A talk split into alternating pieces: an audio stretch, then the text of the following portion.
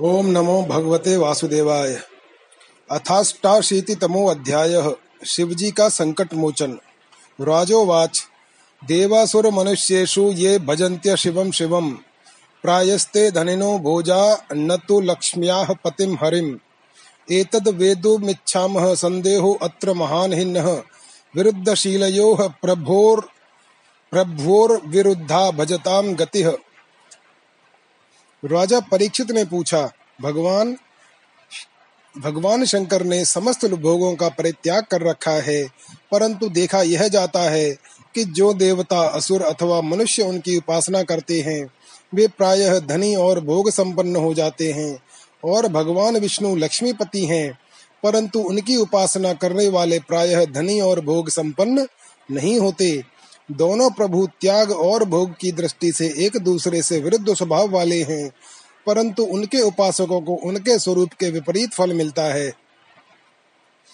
मुझे इस विषय में बड़ा संदेह है कि त्यागी की उपासना से भोग और लक्ष्मीपति की उपासना से त्याग कैसे मिलता है, मैं आपसे यह जानना चाहता हूँ।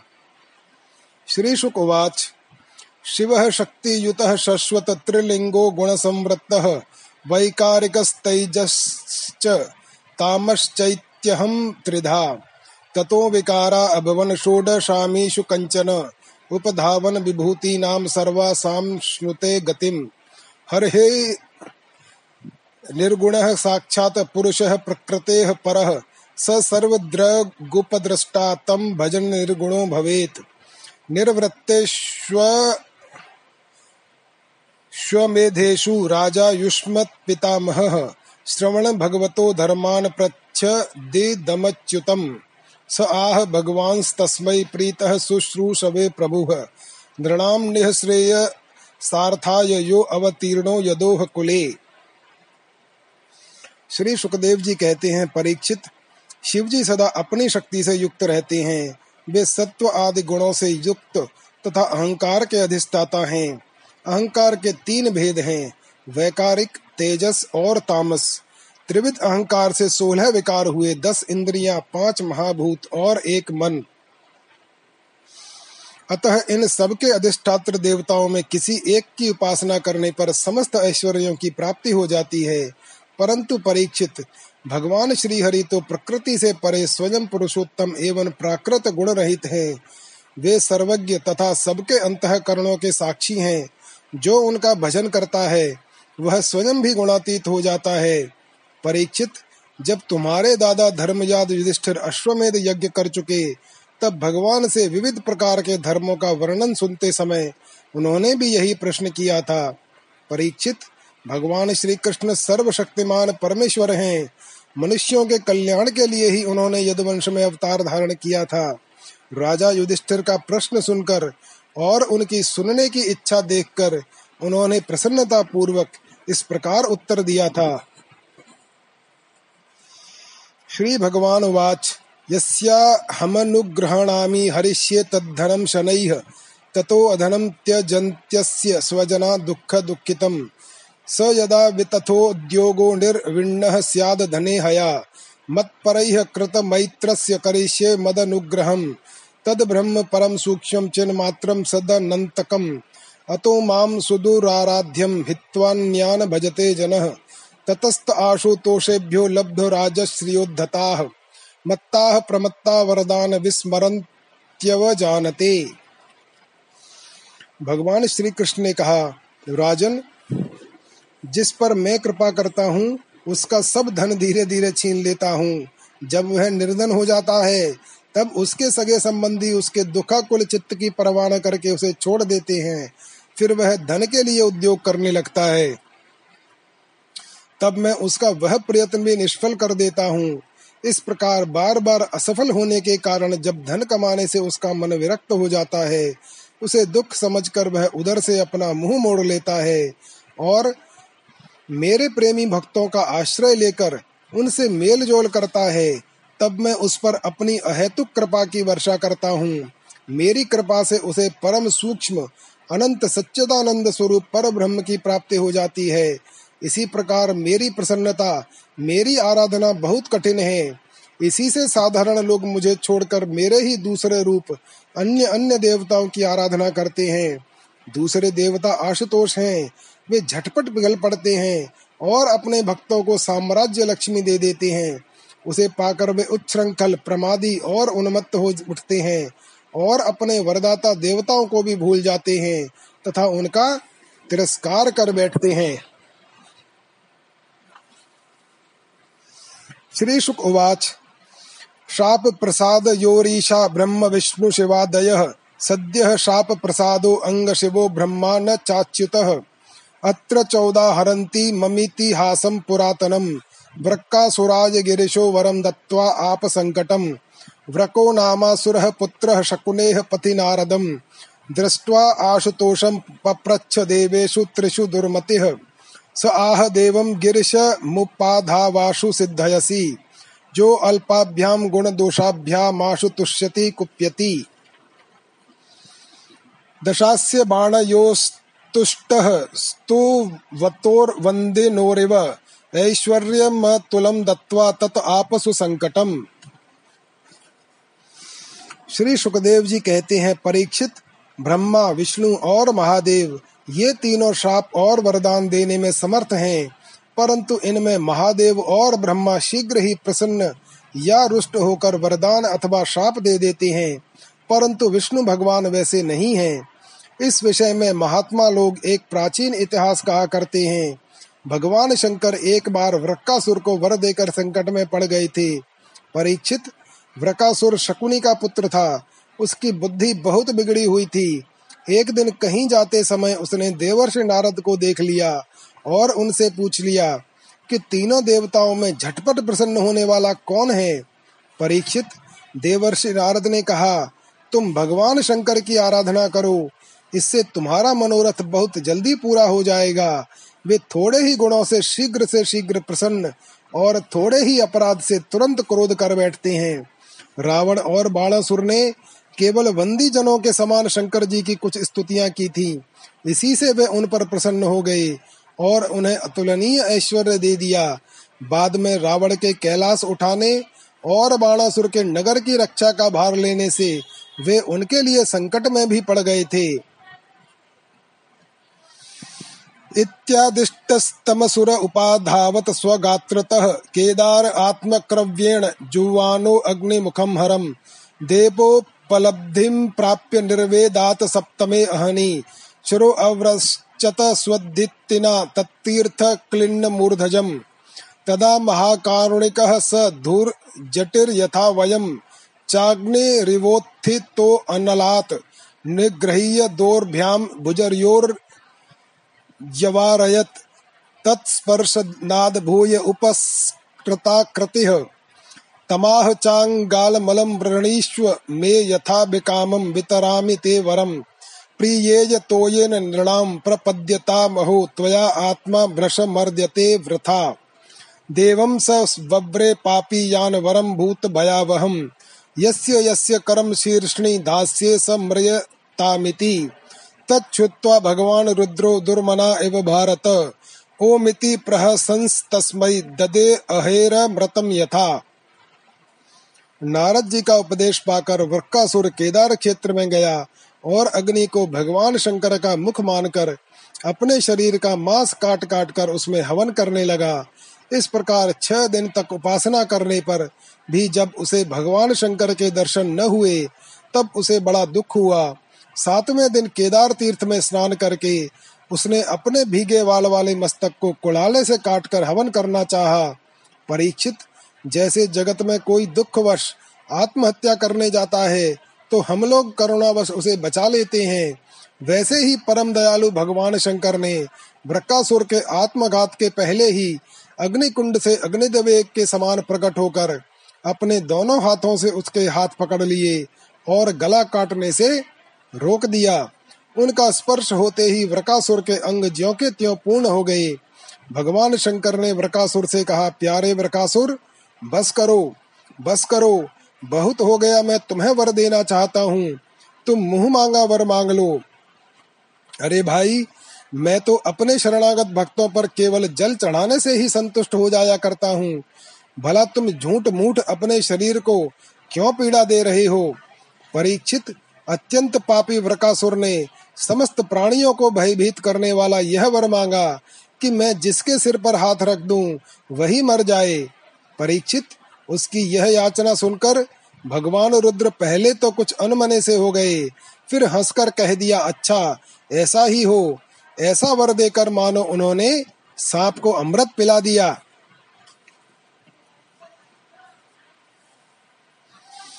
इत्युक्तः सो असुरो नूनम गौरी हरण लालसः, स तद्वर परीक्षार्थम शंभोर्मूर्धनि किलासुरः।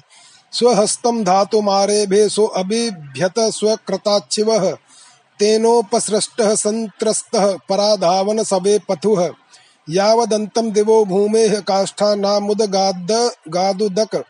अजानन्तः प्रतिविधं तूष्णीमासन सुरेश्वराः। ततो वैकुण्ठ गमद भास्वरं तमसः परम्। यत्र नारायणः साक्षान्यासिनां परमा गतिः शान्तानां न्यस्तदण्डानां यतो नावर्तते गतः। तं तथा व्यसनं दृष्ट्वा भगवान् व्रज नार्दनः दूरात् प्रत्युदीयाद भूत्वा वटुको योगमायया। मे खलाजिन दण्डाक्षैस्तेजा तेजसाग्निरिव ज्वलन् अभिवादयामास च तं कुशपाणि पाणिर्विनीतवत्। श्री भगवान उवाच। शाकुनेय भवान व्यक्तं श्रान्तः किं दूरमागतः? क्षण विश्रम्यतां पुंस आत्मायं सर्वकामधुक् यदि न श्रवणायालं युष्मद्वयवसितं विभुः भण्ड्यतां प्रायशः स्वार्था न समीहते। भगवान शंकर के इस प्रकार कह देने पर वृकासुर के मन में यह लालसा हो आई कि मैं पार्वती जी को ही हर लूँ। वह असुर शंकर जी के वर की परीक्षा लेने के लिए उन्हीं के सर पर हाथ रखने का उद्योग करने लगा। अब तो शंकर जी अपने दिए हुए वरदान से ही भयभीत हो गए। वह उनका पीछा करने लगा और वे उससे डरकर कांपते हुए भागने लगे। वे पृथ्वी, स्वर्ग और दिशाओं के अंत तक दौड़ते गए, परंतु फिर भी उसे पीछा करते देखकर उत्तर की ओर बढ़े। बड़े बड़े देवता इस संकट को टालने का कोई उपाय न देखकर चुप रह गए। अंत में वे प्राकृतिक अंधकार से परे, परम प्रकाशमय वैकुंठ लोक में गए। वैकुंठ में स्वयं भगवान नारायण निवास करते हैं।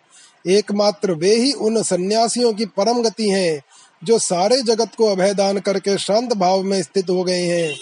वैकुंठ में जाकर जीव को कभी नहीं लौटना पड़ता। भक्त भयहारी भगवान ने देखा कि शंकर जी तो बड़े संकट में पड़े हुए हैं। तब वे अपनी योग माया से ब्रह्मचारी बनकर दूर से ही धीरे धीरे वरकासुर की ओर आने लगे।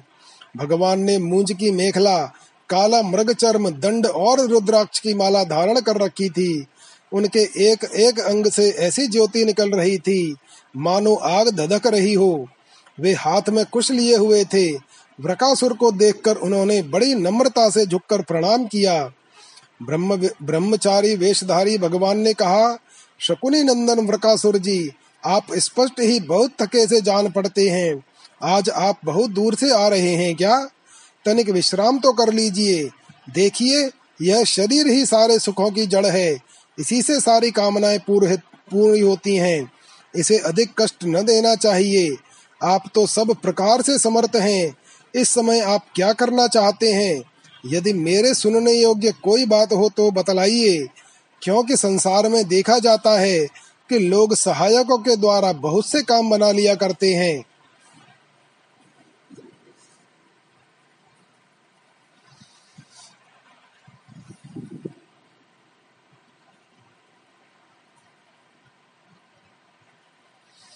श्री शुक उवाच एवं भगवता पृष्टो वचसामृत वर्षिणा गत क्लमो अब्रवी तस्मै यथा पूर्वं नुष्ठितम् श्री भगवान उवाच एवं चेत्तर्हि तद्वाक्यम न वयम श्रद्धधीमहि। यो दक्ष शापात पैशाच्यम प्राप्त प्रेत पिशाचराट यदि वस्तत्र विश्रम्भो दानवेन्द्र जगद्गुरौ तहर्यगाशु स्वशिरसि हस्तं न्यस्य प्रीतीयताम्। यद्य सत्यं वचः शम्भुः कथञ्चिद् दानवर्षवः? तदैनं जह्य सद्वाचम न यद वक्रानृतम पुनः। श्री सुखदेव जी कहते हैं परीक्षित भगवान के एक एक शब्द से अमृत बरस रहा था। उनके इस प्रकार पूछने पर पहले तो उसने तनिक ठहर कर अपनी थकावट दूर की। उसके बाद क्रमशः अपनी तपस्या, वरदान प्राप्ति तथा भगवान शंकर के पीछे दौड़ने की बात शुरू से कह सुनाई। श्री भगवान ने कहा अच्छा ऐसी बात है। तब तो भाई हम उनकी बात का विश्वास नहीं करते। आप नहीं जानते हैं क्या? वह तो दक्ष प्रजापति के श्राप से पिशाच भाव पिशाच भाव को प्राप्त हो गया है। आजकल वही प्रेतों और पिशाचों का सम्राट है। दानवराज, आप इतने बड़े होकर ऐसी छोटी छोटी बातों पर विश्वास कर लेते हैं। आप यदि अब भी उसे जगत गुरु मानते हो और उसकी बात पर विश्वास करते हो तो झटपट अपने सिर पर हाथ रखकर परीक्षा कर लीजिए। दानव शिरोमणे, यदि किसी प्रकार शंकर की बात असत्य निकले तो उस असत्यवादी को मार डालिए। जिससे फिर कभी वह झूठ न बोल सके। इत्थम भगवतिश्चत्रैर्वचोभिः स सुपेशलैः भिन्न धीर विस्मृत शीर्षणी स्वहस्तम कुमतिर व्यधात अथा पतद भिन्न शिरा वज्रा हत इव क्षणात। जय शब्दो नमः शब्द साधु शब्दो अभवद दिवि। पुष्प वर्षाणि हते पापे वृकासुरे देवर्ष पितृ गंधर्वा मोचितः संकटाच्छिवः मुक्तम गिरिशम भ्याह भगवान पुरुषोत्तमः, अहो देव महादेव पापो अयम स्वेन पापमना। हतः को नु महत्तस्वीश जंतुर्वै कृत क्षेमी स्यात् किमु विश्वेशे कृतागस्को जगद्गुरौ। य एवं परस्य साक्षात् परमात्मनो हरेः। गिरित्र मोक्षम कथे शृणोति वा विमुच्यते संस्कृति बिस्तथारिभिः। परीक्षित, भगवान ने ऐसी मोहित करने वाली अद्भुत और मीठी बात कही कि उसकी विवेक बुद्धि जाती रही। उस दुर्बुद्धि ने भूलकर अपने ही सिर पर हाथ रख लिया। बस उसी क्षण उसका सर फट गया और वह वहीं धरती पर गिर पड़ा। मानो उस पर बिजली गिर पड़ी हो। उस समय आकाश में देवता लोग जय जय नमो नमः साधु साधु के नारे लगाने लगे। पापी वृकासुर की मृत्यु से देवता, ऋषि, पितर और गंधर्व अत्यंत प्रसन्न होकर पुष्पों की वर्षा करने लगे और भगवान शंकर उस विकट संकट से मुक्त हो गए। अब भगवान पुरुषोत्तम ने भय मुक्त शंकर जी से कहा, देवादिदेव, बड़े हर्ष की बात है कि उस दुष्ट को इसके पापों ने ही नष्ट कर दिया। परमेश्वर भला ऐसा कौन प्राणी है जो महापुरुषों का अपराध करके कुशल से रह सके? फिर स्वयं जगत गुरु विश्वेश्वर, आपका अपराध करके तो कोई सकुशल रहे ही कैसे सकता है? भगवान अनंत शक्तियों के समुद्र हैं, उनकी एक एक शक्ति मन और वाणी की सीमा के परे है। वे प्रकृति से अतीत स्वयं परमात्मा हैं।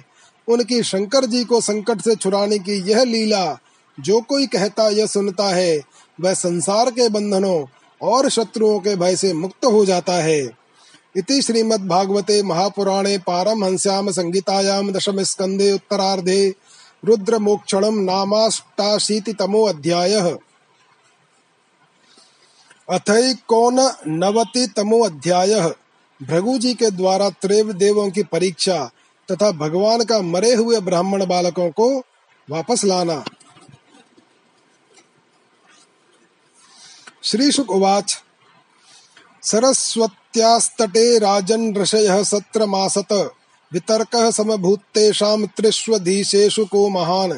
तस्य जिज्ञासया ते वै भृगुं ब्रह्मसुतं नृप। तज्ज्ञप्त्यै प्रेषयामासु असो अभ्यगाद ब्राह्मणः सभाम् न तस्मै प्रवृणम्, स्तोत्रं चक्रे सत्त्वपरीक्षया। तस्मै चुक्रोध भगवान् प्रज्वलन स्वेन तेजसा। स आत्मन्युत्थितं मन्युमात्मजायात्मना प्रभुः। अशीष मद यथा वह्नि स्वयोन्या वारिणा आत्मभूः।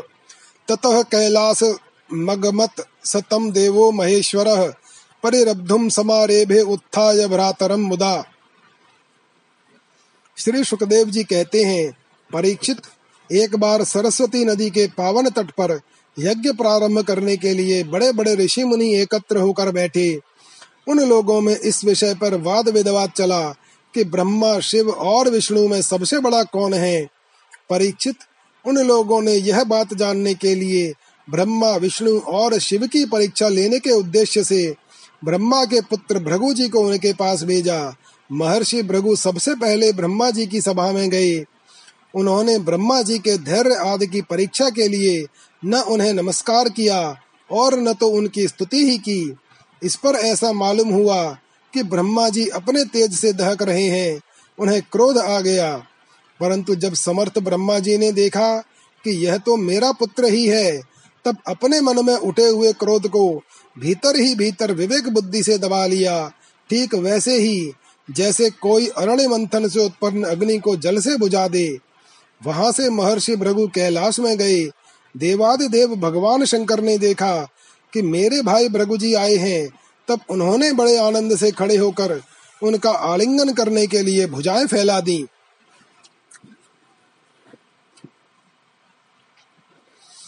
नैच्छत्वमस्युत्पथग इति देवश्चुकोपः शूलमुद्यम्य तं हन्तुमारेभे तिग्मलोचनः पतित्वा पादयोर्देवी सान्त्वयामास तं गिरा। अथो जगाम वैकुण्ठं यत्र देवो जनार्दनः। शयानं श्रिय उत्सङ्गे पदावक्षस्या ताडयत्। तत उत्थाय भगवान् सह लक्ष्म्या सतां गतिः। स्वतल्पादवरोह्याथ ननाम शिरसा मुनिम्। आहते स्वागतं ब्रह्मन् निशीदात्रासने क्षणम्। अजानता मागतान् वह क्षन्तु मर्हथ नः प्रभु। अतीव कोमलौ तात चरणौ ते महामुने। इत्युक्त्वा विप्रचरणौ मर्दयन् स्वेन पाणिना। पुनीः सह लोकं माम लोकपालांश मद्गतान्। पादोदकेन भवस् भवतस्तीर्थानां तीर्थकारिणाम्। अद्याहं भग भगवन् लक्ष्म्या आस मे कांत भाजनम व्यत्स्यत्स्यु रसी मे भूति भूतिर्भवत्पाद हतान हसह परंतु महर्षि भृगु ने उनसे आलिंगन करना स्वीकार न किया और कहा तुम लोक और वेद की मर्यादा का उल्लंघन करते हो, इसलिए मैं तुमसे नहीं मिलता। भृगु जी की यह बात सुनकर भगवान शंकर क्रोध के मारे तिल मिला उठे। उनकी आँखें चढ़ गईं। उन्होंने त्रिशूल उठाकर महर्षि भृगु को मारना चाहा। परंतु उसी समय भगवती सती जी ने उनके चरणों पर गिरकर बहुत अनुनय विनय की और किसी प्रकार उनका क्रोध शांत किया। अब महर्षि भृगु जी भगवान विष्णु के निवास स्थान वैकुंठ में गए। उस समय भगवान विष्णु लक्ष्मी जी की गोद में अपना सिर रखकर लेटे हुए थे। भृगु जी ने जाकर उनके वक्ष स्थल पर एक लात कसकर जमा दी। भक्त वत्सल भगवान विष्णु लक्ष्मी जी के साथ उठ बैठे और झटपट अपनी शैया से नीचे उतरकर मुनि को सिर झुकाया, प्रणाम किया। भगवान ने कहा, ब्रह्मन, आपका स्वागत है। आप भले पधारे इस आसन पर बैठकर कुछ क्षण विश्राम कीजिए। प्रभु, मुझे आपके शुभागमन का पता न था। इसी से मैं आपकी अगवानी न कर सका। मेरा अपराध क्षमा कीजिए। महामुने, आपके चरण कमल अत्यंत कोमल हैं। यो कहकर भृगु जी के चरणों को भगवान अपने हाथों से सहलाने लगे और बोले, महर्षि, आपके चरणों का जल तीर्थों को भी तीर्थ बनाने वाला है। आप उससे वैकुंठ लोक, मुझे और मेरे अंदर रहने वाले लोकपालों को पवित्र कीजिए। भगवान, आपके चरण कमलों के स्पर्श से मेरे सारे पाप धुल गए। आज मैं लक्ष्मी का एकमात्र आश्रय हो गया। अब आपके चरणों से चिन्हित मेरे वक्ष स्थल पर लक्ष्मी सदा सर्वदा निवास करेंगी। श्री शुक उवाच। एवं ब्रुवाणे वैकुंठे भृगुस्तन्मन्द्रया गिरा। निर्व्रतस्तर्पितस्तूष्णीं भक्त्युत्कण्ठो अश्रुलोचनः। पुनश्च सत्रमाव्रज्य मुनीनां ब्रह्मवादिनां स्वानुभूतमशेषेण राजन् भृगुर्वर्णयत् तन्निशम्याथ मुनयो विस्मिता मुक्तसंशयाः। भूयांसं श्रद्धधुर्विष्णुं यतः शान्तिर्यतो अभयम्। धर्मः साक्षात् यतो ज्ञानं वैराग्यं च तदन्वितम्। ऐश्वर्यं चाष्टदा यस्माद् यश यशश्चात्ममलापहम् मुनीनां न्यस्त दण्डानां शान्तानां समचेतसाम् अकिञ्चनानां साधूनां यमाहुः परमां गतिम् सत्वं यस्य प्रिया मूर्तिर्ब्राह्मणास् त्वेष्ट देवताः भजन्त्यनाशिषः शान्ता यं वा निपुण बुद्धयः त्रिविधा कृतयस्तस्य राक्षसा असुराः सुरा। गुणिन्या मायया सृष्टाः सत्वं तत्तीर्थ साधनम श्री सुखदेव जी कहते हैं, जब भगवान ने अत्यंत गंभीर वाणी से इस प्रकार कहा, तब भृगु जी परम सुखी और तृप्त हो गए। भक्ति के उद्रेक से उनका गला भर आया। आँखों में आँसू छलक आए और वे चुप हो गए। परीक्षित भृगु जी वहाँ से लौटकर ब्रह्मवादी मुनियों के सत्संग में आए और उन्हें ब्रह्मा, शिव और विष्णु भगवान के यहाँ जो कुछ अनुभव हुआ था, वह सब कह सुनाया। भृगु जी का अनुभव सुनकर सभी ऋषि मुनियों को बड़ा विस्मय हुआ। उनका संदेह दूर हो गया। तब से वे भगवान विष्णु को ही सर्वश्रेष्ठ मानने लगे, क्योंकि वे ही शांति और अभय के उद्गम स्थान हैं। भगवान विष्णु से ही साक्षात धर्म, ज्ञान, वैराग्य, आठ प्रकार के ऐश्वर्य और चित्त को शुद्ध करने वाला यश प्राप्त होता है। शांत, समचित्त, अकिंचन और सबको अभय देने वाले साधु मुनियों की वे ही एकमात्र परम गति है, ऐसा सारे शास्त्र कहते हैं। उनकी प्रिय मूर्ति है सत्व और इष्ट देव है ब्राह्मण। निष्काम, शांत और निपुण बुद्धि, विवेक संपन्न पुरुष उनका भजन करते हैं। भगवान की गुणमयी माया ने राक्षस, असुर और देवता, उनकी ये तीन मूर्तियाँ बना दी हैं। इनमें सत्वमयी देव मूर्ति ही उनकी प्राप्ति का साधन है। वे स्वयं ही समस्त पुरुषार्थ स्वरूप हैं। श्री सुख उवाच। एवं सारस्वता विप्रा नृणां संशयनुत्तये पुरुषस्य पदाम्भोज सेवया तद्गतिं गताः। सूत उवाच। मुनि तनयास्य पद्मगंध पीयूषम भव भयभित परस्य पुंसः सुश्लोकं श्रवणपुटैः पिबत्य भीक्षणं पान्तो अध्व भ्रमण परिश्रमं जहाति। श्री उवाच, एकदा द्वारवत्यां तु विप्रपत्न्याः कुमारकः जातमात्रो भवं स्पृष्ट्वा ममार किल भारत। विप्रो गृहीत्वा मृतकं राजद्वार्योपधाय सः। इदं प्रोवाच विलपन्नातुरो दीनमानसः, ब्रह्मद्विषः षठधियो लुब्धस्य विषयात्मनः। क्षत्रबन्धोः कर्मदोषात् पंच पंचत्वं मे गतो अर्भकः। श्री सुखदेव जी कहते हैं, परीक्षित, सरस्वती तट के ऋषियों ने अपने लिए नहीं, मनुष्यों का संशय मिटाने के लिए ही ऐसी युक्त रची थी। पुरुषोत्तम भगवान के चरण कमलों की सेवा करके उन्होंने उनका परम पद प्राप्त किया। सूत जी कहते हैं, शौनकादि ऋषियों, भगवान पुरुषोत्तम की है कमनीय कीर्ति कथा जन्म मृत्यु रूप संसार के भय को मिटाने वाली है। यह व्यास नंदन भगवान श्री सुखदेव जी के मुखारविंद से निकली हुई सुरभिमयी, मधुमयी सुधा धारा है। इस संसार के लंबे पथ का जो बटो ही अपने कानों से, कानों के दोनों से इसका निरंतर पान करता रहता है, उसकी सारी थकावट जो जगत में इधर उधर भटकने से होती है, दूर हो जाती है। श्री सुखदेव जी कहते हैं, परीक्षित, एक दिन की बात है, द्वारकापुरी में किसी ब्राह्मणी के गर्भ से एक पुत्र पैदा हुआ, परंतु वह उसी समय पृथ्वी का स्पर्श होते ही मर गया। ब्राह्मण अपने बालक का मृत शरीर लेकर राजमहल के द्वार पर गया, और वहाँ उसे रखकर अत्यंत आतुरता और दुखी मन से विलाप करता हुआ यह कहने लगा इसमें संदेह नहीं कि ब्राह्मण द्रोही, धूर्त कृपण और विषयी राजा के कर्म दोष से ही मेरे बालक की मृत्यु हुई है। हिंसा विहारम नृपतिम दुष्शीलम जितेन्द्रियम प्रजा भजन्त्य सीदंती दरिद्रा नित्य दुखिता, एवं द्वितीय विपर्षिस्तृतीय त्ववेवमेव च।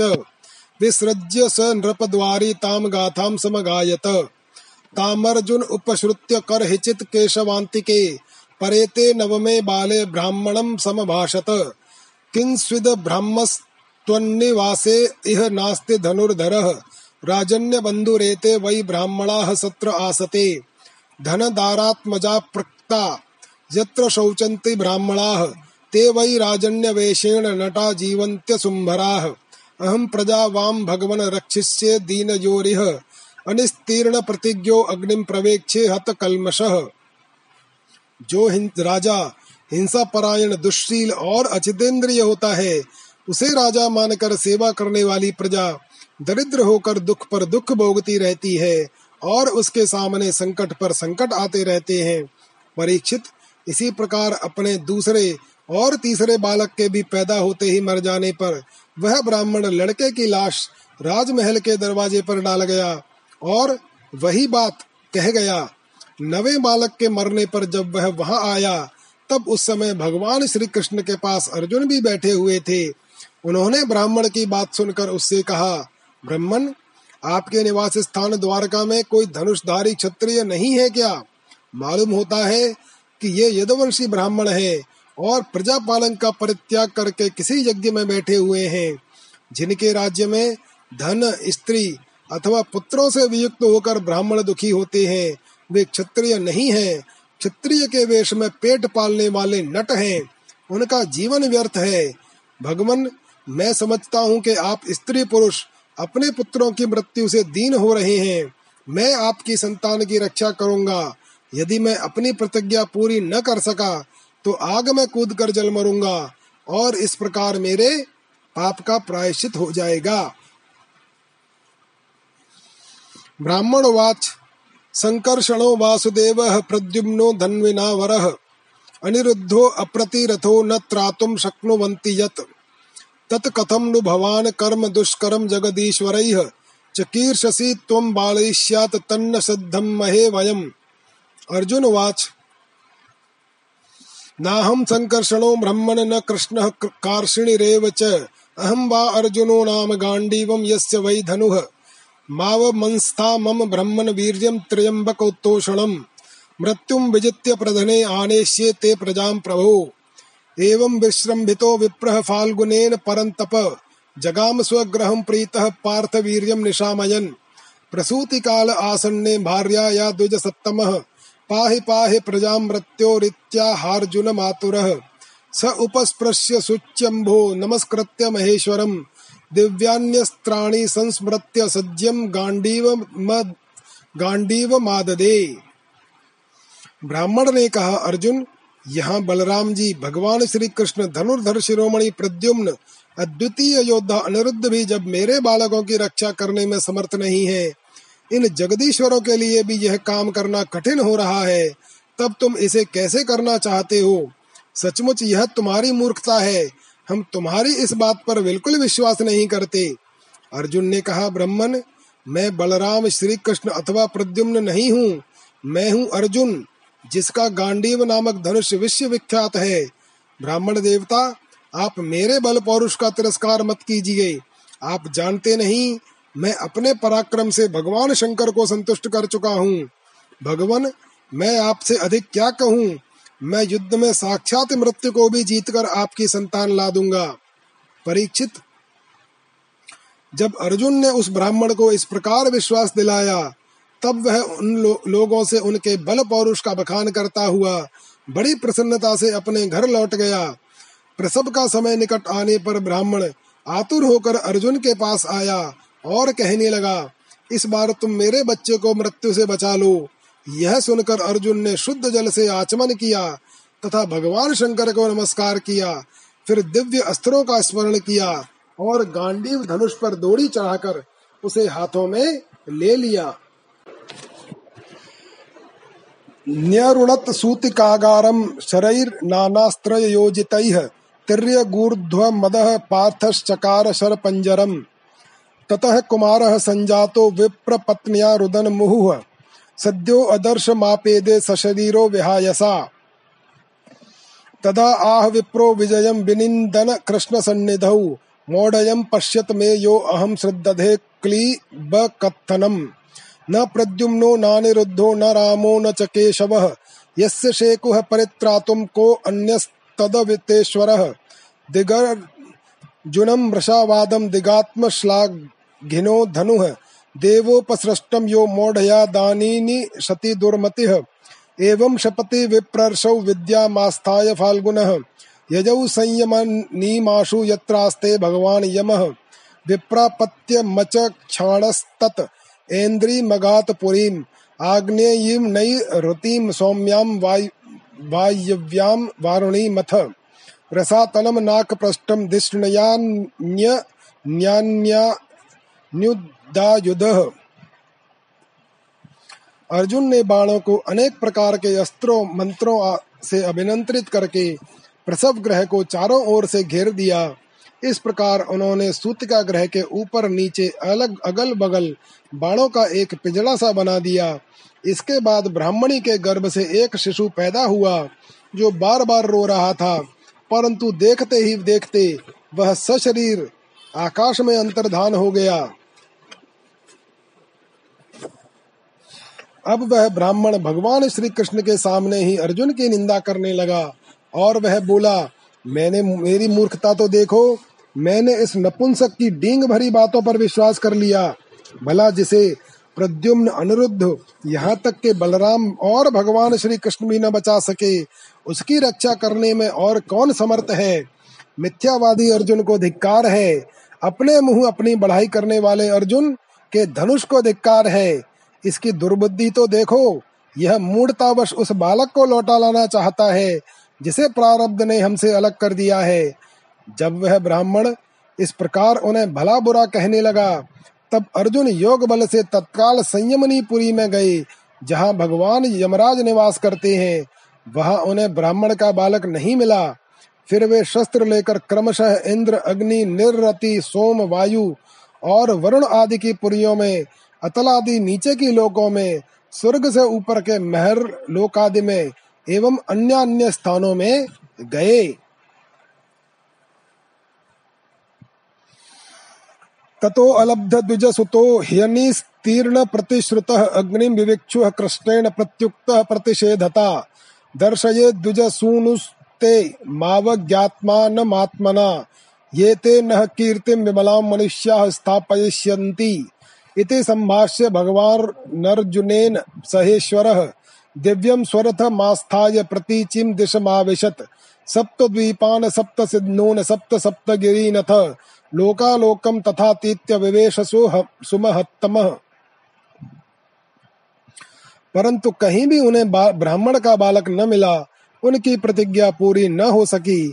अब उन्होंने अग्नि में प्रवेश करने का विचार किया, परंतु भगवान श्री कृष्ण ने उन्हें ऐसा करने से रोकते हुए कहा, भाई अर्जुन, तुम अपने आप अपना तिरस्कार मत करो।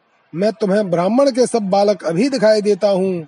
आज जो लोग तुम्हारी निंदा कर रहे हैं, वे ही हम, फिर हम लोगों की निर्मल कीर्ति की स्थापना करेंगे। सर्वशक्तिमान भगवान श्री कृष्ण इस प्रकार समझा बुझाकर अर्जुन के साथ अपने दिव्य रथ पर सवार हुए और पश्चिम दिशा को प्रस्थान किया। उन्होंने सात सात पर्वतों वाले सात द्वीप सात समुद्र और लोकालोक पर्वत को लांघ कर घोर अंधकार में प्रवेश किया। तत्राश्वाह शैब्य सुग्रीव मेघ पुष्प बलाह काह तमसी भ्रष्ट गतयो बभूवुर भरतर्षभ तान दृष्ट्वा भगवान कृष्णो, महायोगेश्वरेश्वरः सहस्रादित्य संकाशम स्वचक्रम प्राहिणोत्पुरः तम सुघोरम गहनम कृतम महद विदारयद भूतिरेण रोचिषा। मनोजवम निर्विविशे सुदर्शनम गुणच्युतो रामशरो यथा चमूह द्वारेण चक्रानुपथेन तत्तमः परम परम ज्योतिर्नन्तपारम्। समष्टुमानं प्रसी प्रसमीक्ष फाल्गुनः। प्रताडिताक्षोपि ददे अक्षिणी उभे। परीक्षित, वह अंधकार इतना घोर था कि उसमें शैब्य सुग्रीव मेघ पुष्प और बलाहक नाम के चारों घोड़े अपना मार्ग भूलकर इधर उधर भटकने लगे। उन्हें कुछ सूझता ही न था।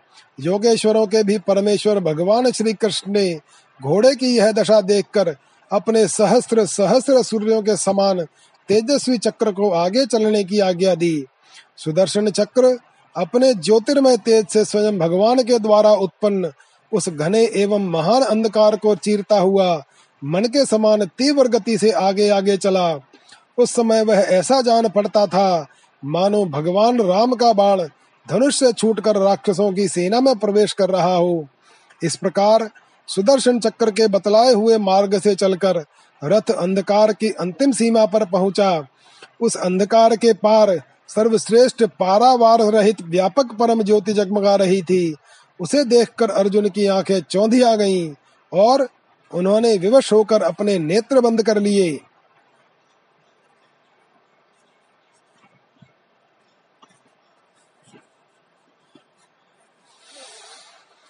ततः प्रविष्ट सलिलम नभस्वता बलीय सई जद बृहदूर में भूषणम, तत्राद्भुतं वै भवनं द्युमत्तमं भ्राजन्मणिस्तंभ सहस्र शोभितम तस्मिन् महाभीम मनन्तमद्भुतं सहस्र मूर्धन्य फणामणि दुभ्यः विभ्राजमानं द्विगुलो गुणोल्बणेक्षणं सिताचलाभं शितिकण्ठजिह्वं ददर्श तद्भोग सुखासनं विभुं महानुभावं पुरुषोत्तमोत्तमं सान्द्राम्बुदाभं प्रसन्न प्रसन्नवक्त्रं रुचिरायते क्षणं महामणिव्रातकिरीटकुण्डलप्रभा परिक्षिप्तसहस्रकुन्तलं प्रलम्बचारवष्टभुजं सकौस्तुभं श्रीवत्सलक्ष्ममं वनमालयाव्रतं सुनन्दनन्दप्रमुखैः स्वपार्षदैर्चक्रादिभिर्मूर्तिधरैर्निजायुधैः पुष्टया श्रिया कीर्त्य जया खिल जयाखिलदिभिर्निर्सेव्यमाणम् परमेष्ठिनां पतिं भवन्द आत्मा नमनन्तमच्युतो, जिष्णुश्च तद्दर्शनजातसाध्वसः तावाह भूमा परमेष्ठिना प्रभुर्बद्धाञ्जलि संसस्मित मूर्जया गिरा। इसके बाद भगवान के रथ ने दिव्य जल राशि में प्रवेश किया। बड़ी तेज आंधी चलने के कारण उस जल में बड़ी बड़ी तरंगे उठ रही थी, जो बहुत ही भली मालूम होती थी। वहाँ एक बड़ा सुंदर महल था।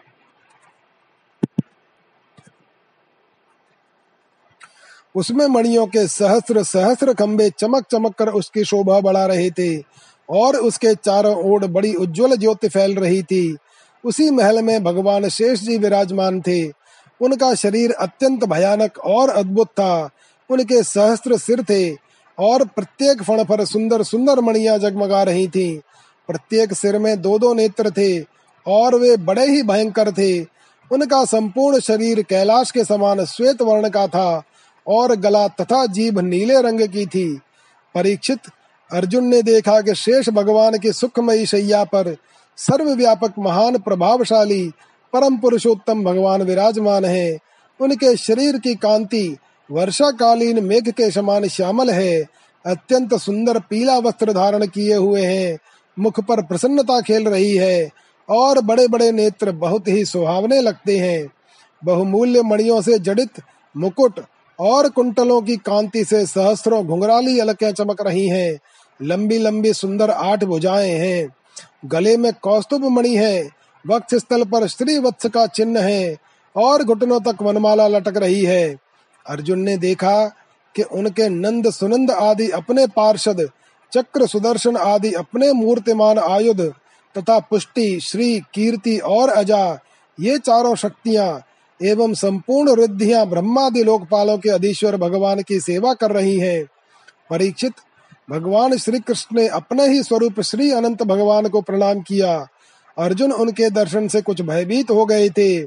श्री कृष्ण के बाद उन्होंने भी उनको प्रणाम किया और वे दोनों हाथ जोड़कर खड़े हो गए। अब ब्रह्मादि लोकपालों के स्वामी भूमा पुरुष ने मुस्कुराते हुए मधुर एवं गंभीर वाणी से कहा द्विजात्मजा में युव योर दिद्रक्षुणा मयोपनीता भुवि धर्म गुप्तये कलावतीर्णा व वनेर भरासुरान हत्वेह भूयस्त्व में। पूर्ण कामावपि युवाम नर नारायणा वृषि धर्म माचरताम स्थित्य ऋषभौ लोक संग्रहम इत्यादिष्टौ भगवता तौ कृष्णौ परमेष्ठिना। ओमित्यान्नम्य भूमान मादाय दुज दारकान। न्यवर्तताम स्वकम धाम संप्रहृष्टौ यथागतम। विप्राय ददतु है पुत्रान यथा रूपम यथा वय श्री कृष्ण और अर्जुन, मैंने तुम लोगों को देखने के लिए ही ब्राह्मण के बालक अपने पास मंगा लिए थे। तुम दोनों ने धर्म की रक्षा के लिए मेरी कलाओं के साथ पृथ्वी पर अवतार ग्रहण किया है। पृथ्वी के भार रूप दैत्यों का संहार करके शीघ्र से शीघ्र तुम लोग फिर मेरे पास लौट आओ। तुम दोनों ऋषिवर नर और नारायण हो। यद्यपि तुम पूर्ण काम और सर्वश्रेष्ठ हो, फिर भी जगत की स्थिति और लोक संग्रह के लिए धर्म का आचरण करो। जब भगवान भूमा पुरुष ने श्री कृष्ण और अर्जुन को इस प्रकार आदेश दिया, तब उन लोगों ने उसे स्वीकार करके उन्हें नमस्कार किया और बड़े आनंद के साथ ब्राह्मण बालकों को लेकर जिस रास्ते से जिस प्रकार आए थे, उसी से वैसे ही द्वारका में लौट आए। ब्राह्मण के बालक अपनी आयु के अनुसार बड़े बड़े हो गए थे। उनका रूप और आकृति वैसी ही थी, जैसी उनके जन्म के समय थी। उन्हें भगवान श्री कृष्ण और अर्जुन ने उनके पिता को सौंप दिया। निशाम्य वैष्णवम धाम पार्थ परम मिस्मित यत किंचित पौरुषम पुंसाम मेन कृष्णानुकंपितम इति दृशान्यनेकानि वीर्याणीह प्रदर्शयन्। बुभुजे विषयान ग्राम्यानीजे चात्युर्जित्तैर्मखैः प्रभवर्षाखिलान कामान प्रजासु ब्राह्मणादिषु। यथा कालम यथेवेन्द्र भगवान त्रैष्ठयमास्थितः। हत्वा नृपान धर्मिष्ठान घातयित्वार्जुनादिभिः अंजसा वर्तयामास धर्मम धर्म सुतादिभिः भगवान विष्णु के उस परम धाम को देखकर अर्जुन के आश्चर्य की सीमा न रही। उन्होंने ऐसा अनुभव किया कि जीवों में जो कुछ बल पौरुष है, वह सब भगवान श्री कृष्ण की ही कृपा का फल है। परीक्षित, भगवान ने और भी ऐसी अनेकों ऐश्वर्य और वीरता से परिपूर्ण लीलाएँ की। लोक दृष्टि में साधारण लोगों के समान सांसारिक विषयों का भोग किया और बड़े बड़े महाराजाओं के समान श्रेष्ठ श्रेष्ठ यज्ञ किए। भगवान श्री कृष्ण ने आदर्श महापुरुषों का सा आचरण करते हुए ब्राह्मण आदि समस्त प्रजा वर्गों के सारे मनोरथ पूर्ण किए, ठीक वैसे ही, जैसे इंद्र प्रजा के समय, प्रजा के लिए समयानुसार वर्षा करते हैं, उन्होंने बहुत से अधर्मी राजाओं को स्वयं मार डाला और बहुतों को अर्जुन के आदि के द्वारा मरवा डाला। इस प्रकार धर्मराज युधिष्ठिर आदि धार्मिक राजाओं से उन्होंने अनायास ही सारी पृथ्वी में धर्म मर्यादा की स्थापना करवा दी। इति श्रीमद्भागवते महापुराणे पारमहंस्याम संहितायाम दशम स्कंदे उत्तरार्धे द्विज कुमारा नयनम नाम एकोन नवति तमो अध्याय अथ नवति तमो अध्याय भगवान श्री कृष्ण के लीला विहार का वर्णन।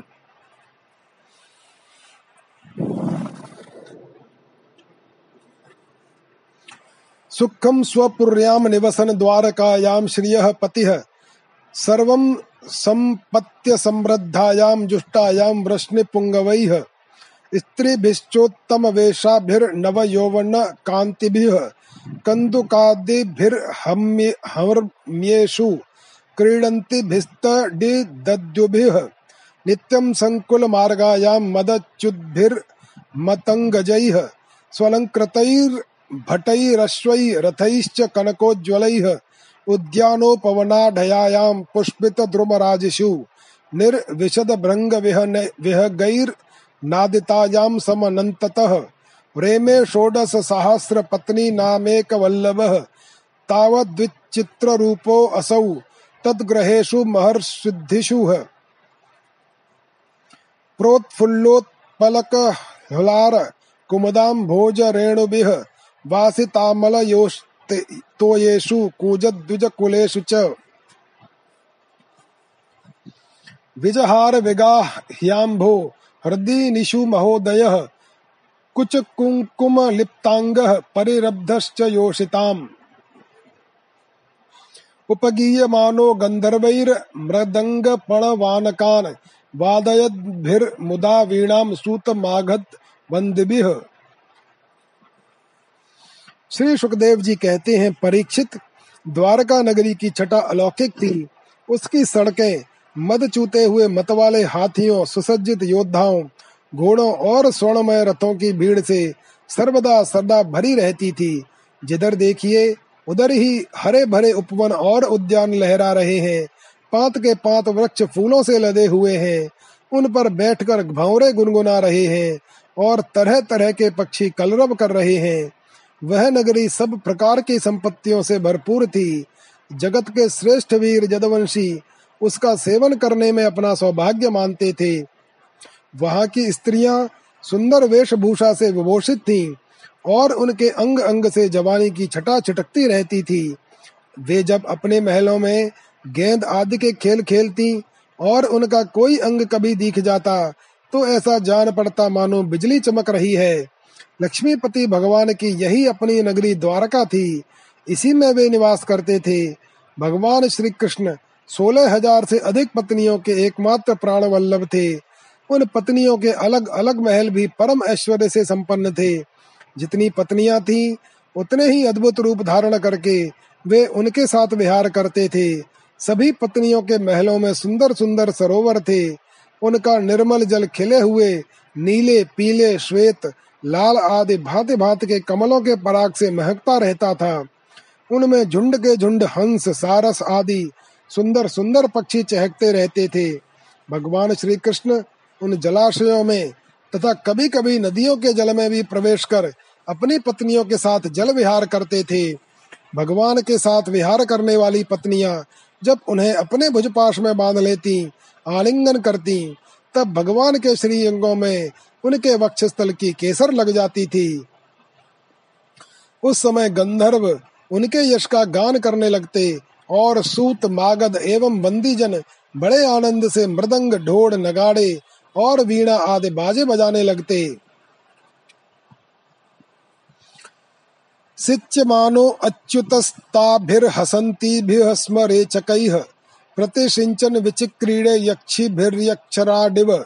ताः क्लिन्नवस्त्रविवृत्तो रुककुचप्रदेशाः, सिञ्चन्त्य उद्धत उद्धृत बृहत् कबर बृहत्कबरप्रसूनाः कान्तं स्म रेचकजिहि रसयोपगुह्य जातस्मरोत्सव लसद्वदना विरेजुः कृष्णस्तु तत्स्तन विसज्जित कुमकुमस्त्रक क्रीडाभिषंग धुत कुंतल वृंद बंध सिंचन मुहुर युवतिभिः प्रतिशिच्यमानो रेमे करेणु भिरि विभेब पतिः परीतः।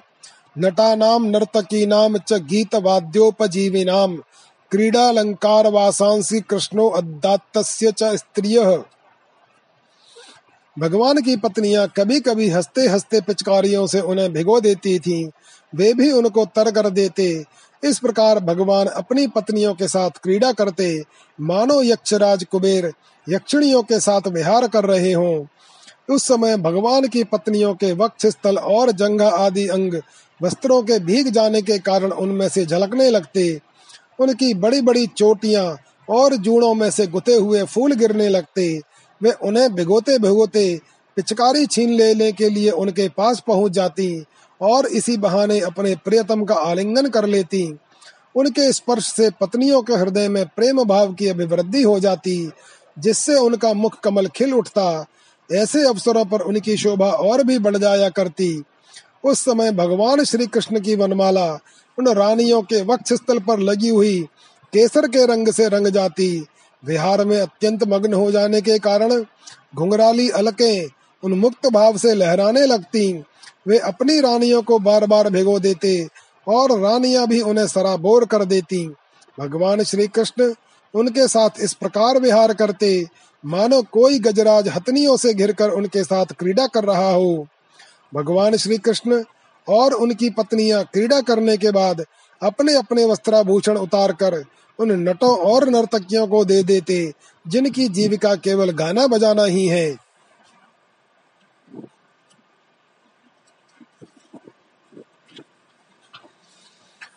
कृष्ण सैवं विहरतो गत्यालापेक्षितस्मितैः।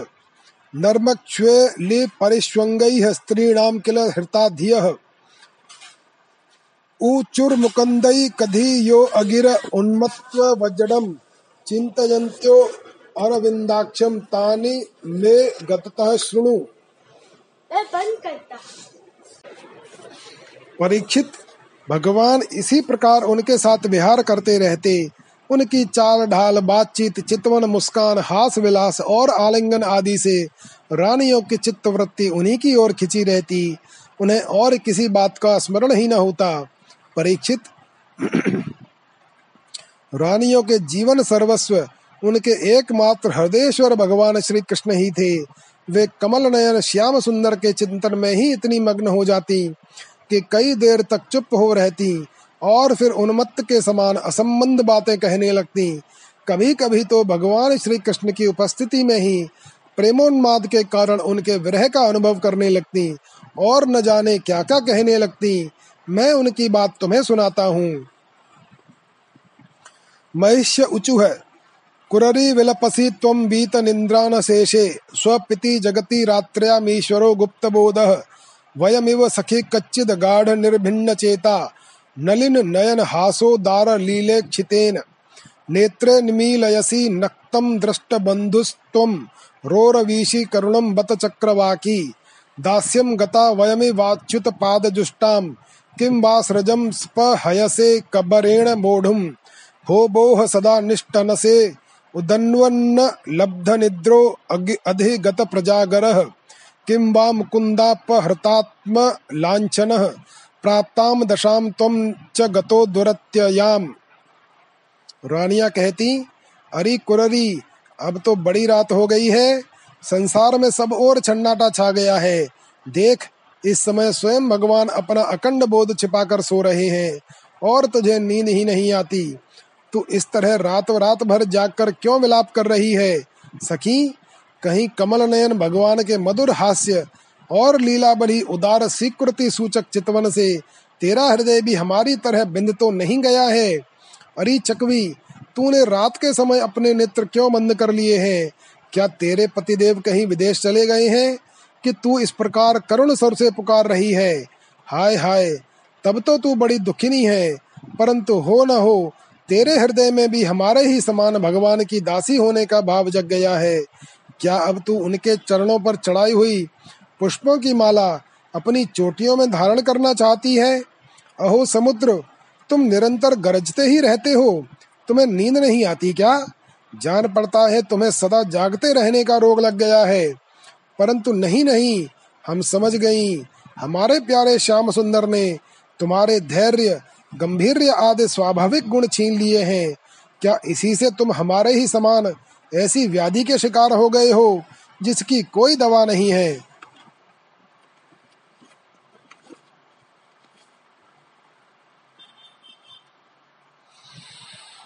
त्वं यक्ष्मणा बलवतासि गृहीत इन्दो क्षीणस्तमो न निज दीधि तिबिह क्षीणोषि कच्चिन् मुकुन्द गदितानि यथा वयं त्वं विस्मृत्य बोह स्थगित गीरूपलक्षये लक्षयसे नः।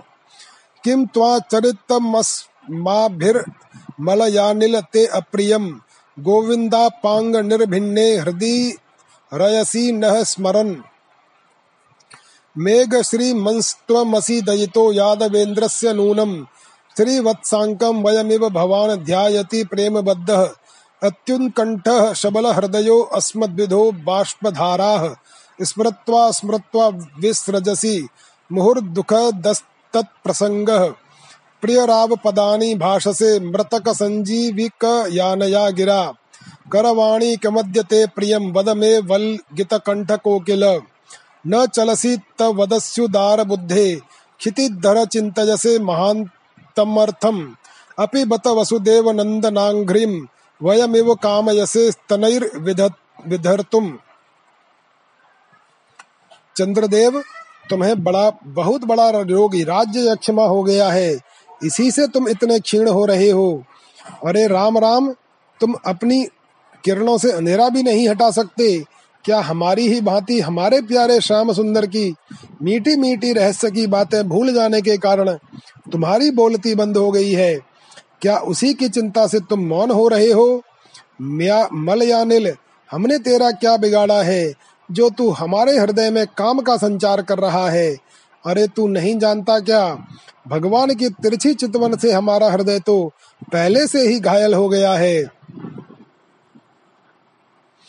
श्रीमन मेघ, तुम्हारे शरीर का सौंदर्य तो हमारे प्रियतम जैसा ही है। अवश्य ही तुम यदवंश शिरोमणि भगवान के परम प्यारे हो। तभी तो तुम हमारी ही भांति प्रेम पाश में बंधकर उनका ध्यान कर रहे हो। देखो देखो, तुम्हारा हृदय चिंता से भर रहा है। तुम उनके लिए अत्यंत उत्कंठित हो रहे हो। तभी तो बार बार उनकी याद करके हमारी ही भांति आँसू की धारा बरा रहे हो। श्याम घन सचमुच घनश्याम से नाता जोड़ना, घर बैठे पीड़ा मोल लेना है। री कोयल, तेरा गला बड़ा ही सुरीला है। मीठे बोली बोलने वाले, हमारे प्यार, प्राण प्यारे के समान ही मधुर स्वर से तू बोलती है। सचमुच तेरी बोली में सुधा गोली हुई है, जो प्यारे के विरह से मरे हुए प्रेमियों को जलाने वाली है। तू ही बता, इस समय हम तेरा क्या प्रिय करें? प्रिय पर्वत, तुम तो बड़े उदार विचार के हो तुमने ही पृथ्वी को भी धारण कर रखा है। न तुम हिलते डोलते हो, और न कुछ कहते सुनते हो। जान पड़ता है कि किसी बड़ी बात की चिंता में मग्न हो रहे हो। ठीक है ठीक है, हम समझ गई। तुम हमारी ही भांति चाहते हो कि अपने स्तनों के समान बहुते शिखरों पर मैं भी भगवान श्याम सुंदर के चरण कमल धारण करूँ।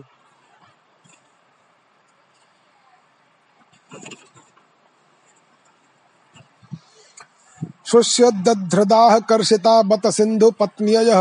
सम्प्रत्यपास्त कमल श्रिय इष्ट भर्तुः यद्वद वयं मधुपतेः प्रणयावलोकं प्राप्य मुष्ट हृदयाः पुरकर्षिताः स्म। हंस स्वागत मास्यतां पिब पयो ब्रूह्यंग शौरेः कथां दूतं त्वां नो विदाम कच्चिदजितः स्वस्त्यास्त उक्तं पुरा। किं वा नश्चल सौहृदः स्मरति तम् कस्माद् भजामो वयं क्षुद्रालापय कामदं श्रियमृते सैवेकनिष्ठा स्त्रियाम्। इति दृशेन भावेन कृष्णे योगेश्वरेश्वरे, क्रियमाणेन माधव्यो लेभिरे परमां गतिम्। श्रुत्रमात्रो अपि यः स्त्रीणां प्रसह्यर्कर्षते मनः। उरुगायो रुगीतो वा पश्यन्तीनां कुतः पुनः। याः सम्पर्य चरण प्रेम्णा पाद संवाहनादिभिः भर् बुद्धया तासाम किम वर्णयते तपह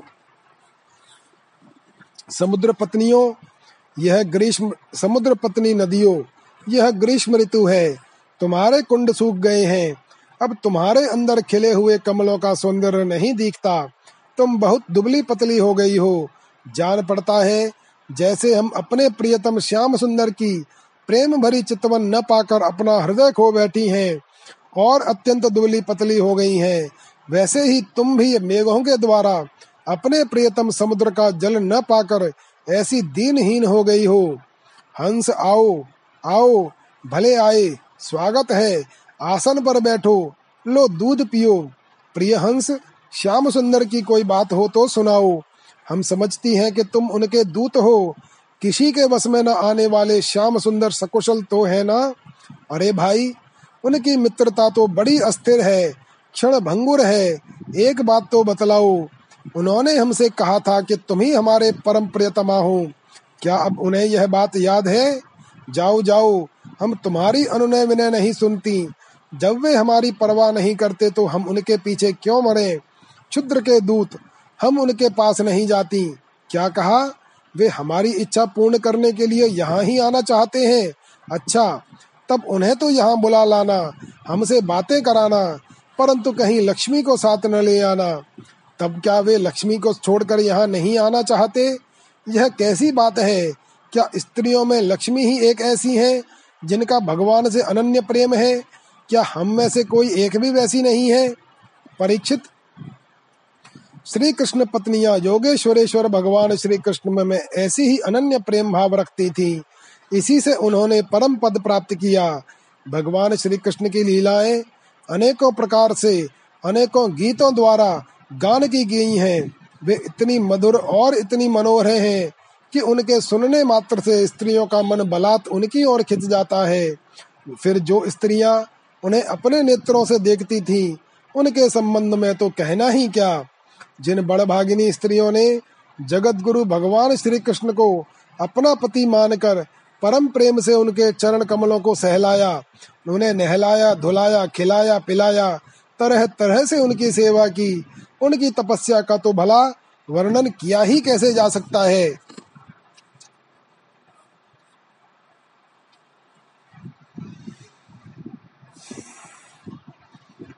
एवं वेदोदितं धर्म मनुतिष्ठन सताम गति ग्रहम धर्मार्थ कामानां मुहुश्चादर्शयत पदम। आस्थिस्तस्य परम धर्मम कृष्णस्य ग्रहमेधिनाम् आसन षोडश सहस्रम महिषश्च शताधिकम। तासां स्त्रीरत्नभूता नामष्टौ याः प्रागु दाहर्ताः। रुक्मिणी प्रमुखा राजंस्तत्पुत्राश्चानुपूर्वशः। एकैकस्यां दश दश कृष्णो अजी जनदात्मजान्। यावत्य आत्मनो भार्य अमोघ गतिरीश्वरः तेषामुद्यामवीर्याणामष्टादशक महारथाः। आसन्नुदारयशस्तेषां नामानि मे शृणु। परीक्षित भगवान श्री कृष्ण सत्पुरुषों के एकमात्र आश्रय हैं। उन्होंने वेदोक्त धर्म का बार बार आचरण करके लोगों को यह बात दिखला दी कि घर में ही धर्म, अर्थ और काम साधन का स्थान है। इसीलिए वे गृहस्थोचित, श्रेष्ठ धर्म का आश्रय लेकर व्यवहार कर रहे थे। परीक्षित मैं तुमसे कह ही चुका हूँ कि उनकी रानियों की संख्या थी सोलह हज़ार एक सौ आठ। उन श्रेष्ठ स्त्रियों में से रुक्मणी आदि आठ पटरानियों और उनके पुत्रों का तो मैं पहले ही क्रम से वर्णन कर चुका हूँ। उनके अतिरिक्त भगवान श्री कृष्ण की और जितनी पत्नियाँ थीं, उनसे भी प्रत्येक के दस दस पुत्र उत्पन्न किए। यह कोई आश्चर्य की बात नहीं है, क्योंकि भगवान सर्वशक्तिमान और सत्य संकल्प है। भगवान के परम पराक्रमी पुत्रों में अठारह तो महारथी थे, जिनका यश सारे जगत में फैला हुआ था। उनके नाम मुझसे सुनो।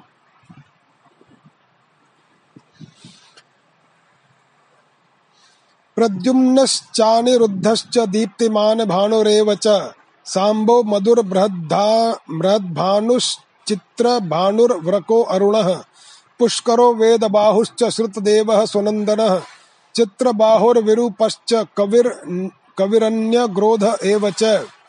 एतेषामपि राजेन्द्र तनुजानां मधुद्विषः, प्रद्युम्न आसीत् प्रथमः पितृवद रुक्मिणी सुतः, स रुक्मिणो दुहितरमुपयेमे महारथः, तस्मात् सुतो अनिरुद्धो, अभून्ना गायुत बलान्वितः। स चापि रुक्मिणः पौत्रीं दौहित्रो जग्रहे ततः वज्रस्तस्याभवद् यस्तु मौसलादवशेषितः प्रतिबाहुरत भूतस्मात् सुबाहुस्तस्य चात्मजः सुबाहोः शान्तसेनो अभूच्छत्तसेनो सेनस्तु तत्सुतः। न हेतस्मिन् कुले जाता अधना अबहो प्रजाः अल्पायुषो अल्पवीर्याश्च अब्रह्मण्याश्च जज्ञिरे। प्रद्युम्न अनिरुद्ध दीप्तिमान भानु सांब मधु बृहद भानु चित्र भानु व्रक अरुण पुष्कर वेद बाहु श्रुत देव सुनंदन चित्र बाहु विरूप कवि और न्यग्रोध। राजेंद्र, भगवान श्री कृष्ण के इन पुत्रों में भी सबसे श्रेष्ठ रुक्मिणी नंदन प्रद्युम्न जी थे। वे सभी गुणों में अपने पिता के समान ही थे। महारथी प्रद्युम्न ने रुक्मी की कन्या से अपना विवाह किया था। उसी के गर्भ से अनिरुद्ध जी का जन्म हुआ। उनमें दस हज़ार हाथियों का बल था। रुक्मी के दौहित्र अनिरुद्ध जी ने अपने नाना की पोती से विवाह किया।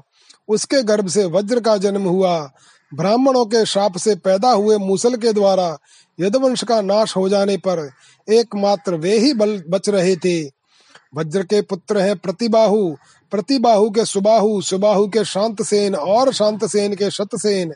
परीक्षित, इस वंश में कोई भी पुरुष ऐसा न हुआ जो बहुत सी संतान वाला न हो तथा जो निर्धन, अल्पायु और अल्प शक्ति हो, वे सभी ब्राह्मणों के भक्त थे।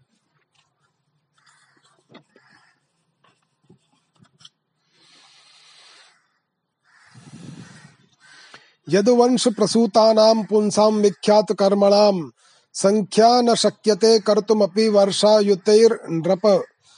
तिस्रः कोटयः सहस्राणामष्टाशीतिशतानि च। आसन यदुकुलाचार्याः कुमाराणामिति श्रुतम्।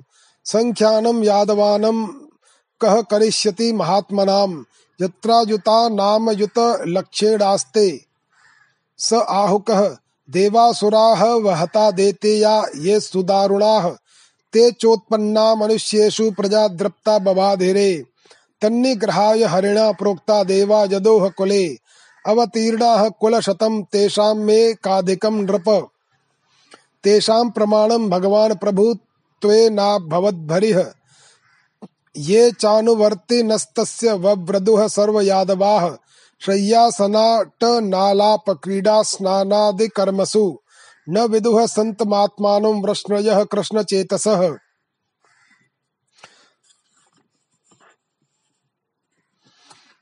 तीर्थम चक्रे नृपोनम यद जनी यदुषु स्व सरित पाद शौचम विद्वित स्निग्धा स्वरूपम ययु रजित परा शीर यदर्थे अन्य यत्न जिन्नामा मंगल घनम श्रुत मथ गदितम यत्क्रतो गोत्र धर्म कृष्णस्यैतन्न चित्रम क्षिति भर हरणम काल चक्रायुधस्य जयति जन निवासो देवकी जन्मवादो यदु वर पर्षद तस्वै वैर्दोर्भिरस्यन्न धर्मम्। स्थिर चर व्रजिन्नघ्न सुस्मित श्री मुखेन व्रजपुर वने तानाम वर्धयन कामदेवम। परीक्षित, यदवंश में ऐसे ऐसे यशस्वी और पराक्रमी पुरुष हुए हैं, जिनकी गिनती भी हज़ारों वर्षों में पूरी नहीं हो सकती। मैंने ऐसा सुना है कि यदवंश के बालकों को शिक्षा देने के लिए तीन करोड़ अट्ठासी लाख आचार्य थे। ऐसी स्थिति में महात्मा यदवंशियों की संख्या तो बताई ही कैसे जा सकती है? स्वयं महाराज उग्रसेन के साथ एक नील के सम, के लगभग सैनिक रहते थे। परीक्षित प्राचीन काल में देवासुर संग्राम के समय बहुत से भयंकर असुर मारे गए थे। वे ही मनुष्यों में उत्पन्न हुए और बड़े घमंड से जनता को सताने लगे। उनका दमन करने के लिए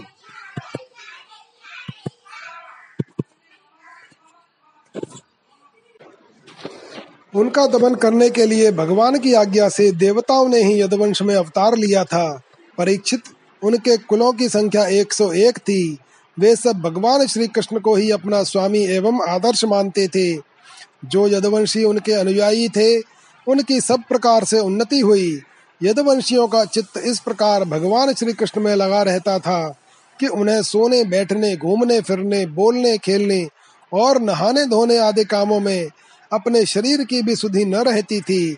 वे जानते ही न थे कि हमारा शरीर क्या कर रहा है। उनकी समस्त शारीरिक क्रियाएँ यंत्र की भांति अपने आप होती रहती थी। परीक्षित, भगवान का चरण धोवन गंगा जी अवश्य ही समस्त तीर्थों में महान एवं पवित्र है। जब परंतु स्वयं परम तीर्थ स्वरूप भगवान ने ही यदवंश में अवतार ग्रहण किया, तब तो गंगा जल की महिमा अपने आप ही उनके सुयश तीर्थ की अपेक्षा कम हो गई। भगवान के स्वरूप की यह कितनी बड़ी महिमा है कि उनसे प्रेम करने वाले भक्त और द्वेष करने वाले शत्रु दोनों ही उनके स्वरूप को प्राप्त हुए। जिस लक्ष्मी को प्राप्त करने के लिए बड़े बड़े देवता यत्न करते रहते हैं, वे ही भगवान की सेवा में नित्य निरंतर लगी रहती हैं। भगवान का नाम एक बार सुनने अथवा उच्चारण करने से ही सारे अमंगलों को नष्ट कर देता है। ऋषियों के वंशजों में जितने भी धर्म प्रचलित हैं, सबके संस्थापक भगवान श्री कृष्ण ही हैं। वे अपने हाथ में काल स्वरूप चक्र लिए रहते हैं। परीक्षित ऐसी स्थिति में वे पृथ्वी का भार उतार देते हैं। यह कौन सी बड़ी बात है? भगवान श्री कृष्ण ही समस्त जीवों के आश्रय स्थान है। यद्यपि वे सदा सर्वदा सर्वत्र उपस्थित ही रहते हैं, फिर भी कहने के लिए उन्होंने देवकी जी के गर्भ से जन्म लिया है। यदुवंशी वीर पार्षदों के रूप में उनकी सेवा करते रहते हैं। उन्होंने अपने भुजबल से अधर्म का अंत कर दिया है। परीक्षित भगवान स्वभाव से ही चराचर जगत का दुख मिटाते रहते हैं। उनका मंद मंद मुस्कान से युक्त सुंदर मुखारविंद, व्रज स्त्रियों और पुर स्त्रियों के हृदय में प्रेम भाव का संचार करता रहता है। वास्तव में सारे जगत पर वही विजयी है। उन्हीं की जय हो। जय हो। इत्थम परस्य निजर वर्त मर मरि रक्षया आत्तलीला तनुस्तद अनुरूप विडम्बनानि कर्माणि कर्म कषणानि यदुत्तमस्य श्रूयाद मुष्य पदयोरु नुवृत्तिमिच्छन्।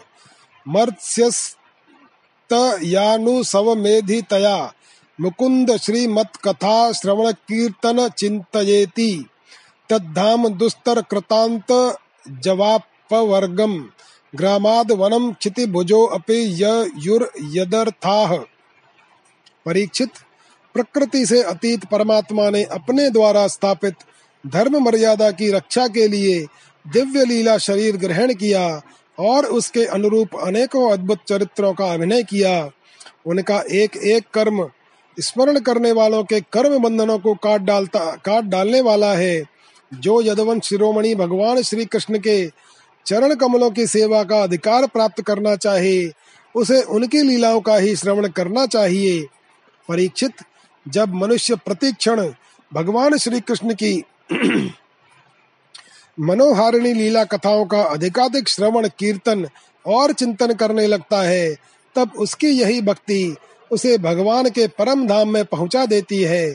यद्यपि काल की गति के परे पहुँच जाना बहुत ही कठिन है, परंतु भगवान के धाम में काल की दाल नहीं गलती, वह वहाँ तक पहुँच ही नहीं पाता।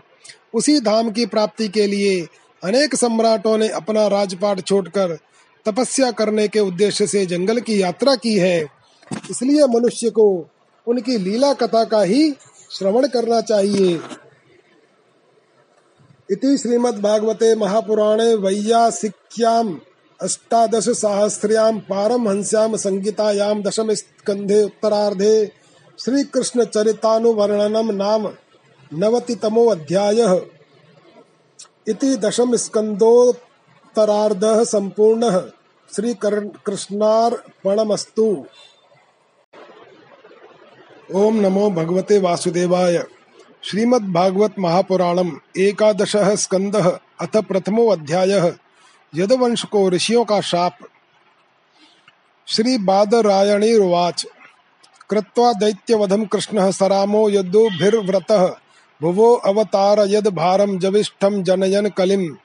ये कोपिता सुबहु पांडुसुता सपत्नैर दुद्यूत हेलन कच ग्रहणादिभिस्तान् कृत्वा निमित्तमितरेतरतः समेतान् हत्वा नृपान् निरहरत् क्षितिभारमीशः। भूभार राजप्रतना यदुभिर्निरस्य, गुप्तैः स्वबाहुभिरचिन्तयदप्रमेयः मन्ये अवनिर्ननु गतो अप्यगतं हि भारं। यद यादवं कुलमहो अविष्यमास्ते नैवान्यतः परिभवो अस्य भवेत्। कथञ्चिन्मत संश्रयस्य विभवन वोन्न हनस्य नित्यम्। अन्तः कलिं यदुकुलस्य विधाय वेणुस्तम्भस्य बर्हिमिव शान्तिमुपैमि धाम। एवं व्यवसितो राजन सत्य संकल्प ईश्वरः। शाप व्याजेन विप्राणाम संजहरे स्वकुलम विभुह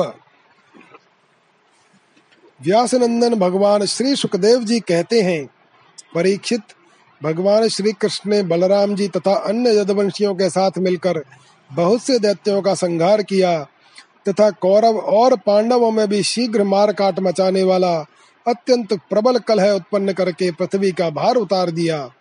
कौरवों ने कपटपूर्ण जुए से तरह तरह के अपमानों से तथा द्रौपदी के केश खींचने आदि अत्याचारों से पांडवों को अत्यंत क्रोधित कर दिया था। उन्हीं पांडवों को निमित्त बनाकर भगवान श्री कृष्ण ने दोनों पक्षों में एकत्र हुए राजाओं को मरवा डाला और इस प्रकार पृथ्वी का भार हल्का कर दिया। अपने बाहुबल से सुरक्षित यदवंशियों के द्वारा पृथ्वी के भार, राजा और उनकी सेना का विनाश करके प्रमाणों के द्वारा ज्ञान के विषय न होने वाले भगवान श्री कृष्ण ने विचार किया कि लोक दृष्टि से पृथ्वी का भार दूर हो जाने पर भी वस्तुतः मेरी दृष्टि से अभी तक दूर नहीं हुआ, क्योंकि जिस पर कोई विजय नहीं प्राप्त कर सकता, वह यदुवंश अभी पृथ्वी पर विद्यमान है। यह यदुवंश मेरे आश्रित है और हाथी, घोड़े, जनबल, धनबल आदि विशाल वैभव के कारण उच्छृंखल हो रहा है। अन्य किसी देवता आदि से भी इसकी किसी प्रकार पराजय नहीं हो सकती। बाँस के सब, के वन में परस्पर संघर्ष से उत्पन्न अग्नि के समान, इस यदुवंश में भी परस्पर कलह खड़ा करके मैं शांति प्राप्त कर सकूँगा और इसके बाद अपने धाम में चला जाऊँगा। राजन, सर्वशक्तिमान और सत्य संकल्प हैं। इन्होंने इस प्रकार अपने मन में निश्चय करके ब्राह्मणों के शाप के बहाने अपने ही वंश का संहार कर डाला और सबको समेटकर अपने धाम में ले गए। स्वमूर्त्या लोकुलावण्य निर्मुक्त्या लोचनम नृणाम गिभिर्स्ता गीर्भिस्ताः स्मरतां चित्तं पदैस्तानि क्षतां क्रियाः आच्छिद्य कीर्तिं सुश्लोकां वितत्य ह्यञ्जसानुकौ तमो अनया तरिष्यन्तीत्यगात स्वं पदमीश्वरः। राजोवाच, ब्रह्मण्यानां, वदान्यानां विप्रशापः कथं भूद वृष्णीनां कृष्णचेतसाम् यन्निमित्तः स वै शापो यादृशो द्विजसत्तम, कथमेकात्मनां भेद एतत् सर्वं वदस्व मे।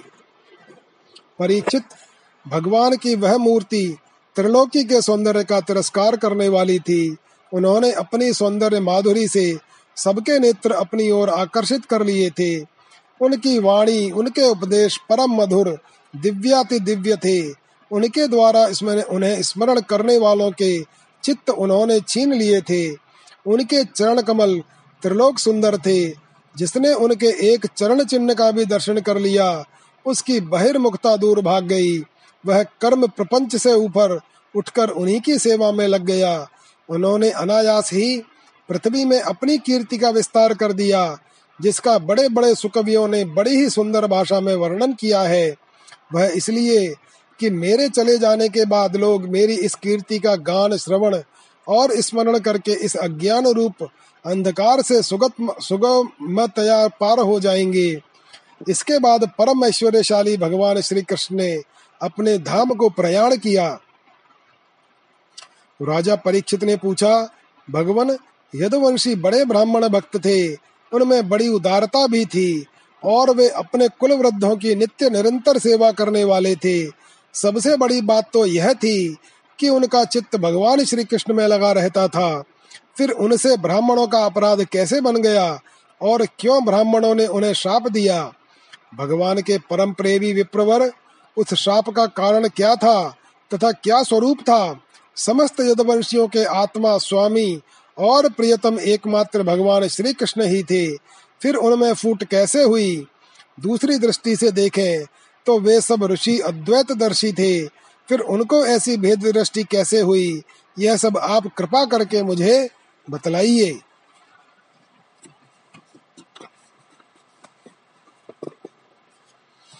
श्री शुकवाच विभद्र वपुह सकल सुंदर सन्निवेशम कर्माचरण भुवि सुमंगल मात काम आस्थाय धाम रममाण उदार कीर्ति संहर्तुमैच्छत कुलम स्थित कृत्य शेष कर्माणि पुण्य निवहानि सुमंगलानि गाय जगत कलि बलापहरणानि कृत्वा। कालात्मना निवसता यदुदेव गेहे पिंडारकम समगमन मुनयो निसृष्टाः विश्वामित्रो असितः कर्णमो दुर्वासा भृगो रंगिराः, कश्यपो वामदेवो अत्रिर् वसिष्ठो नारदादयः।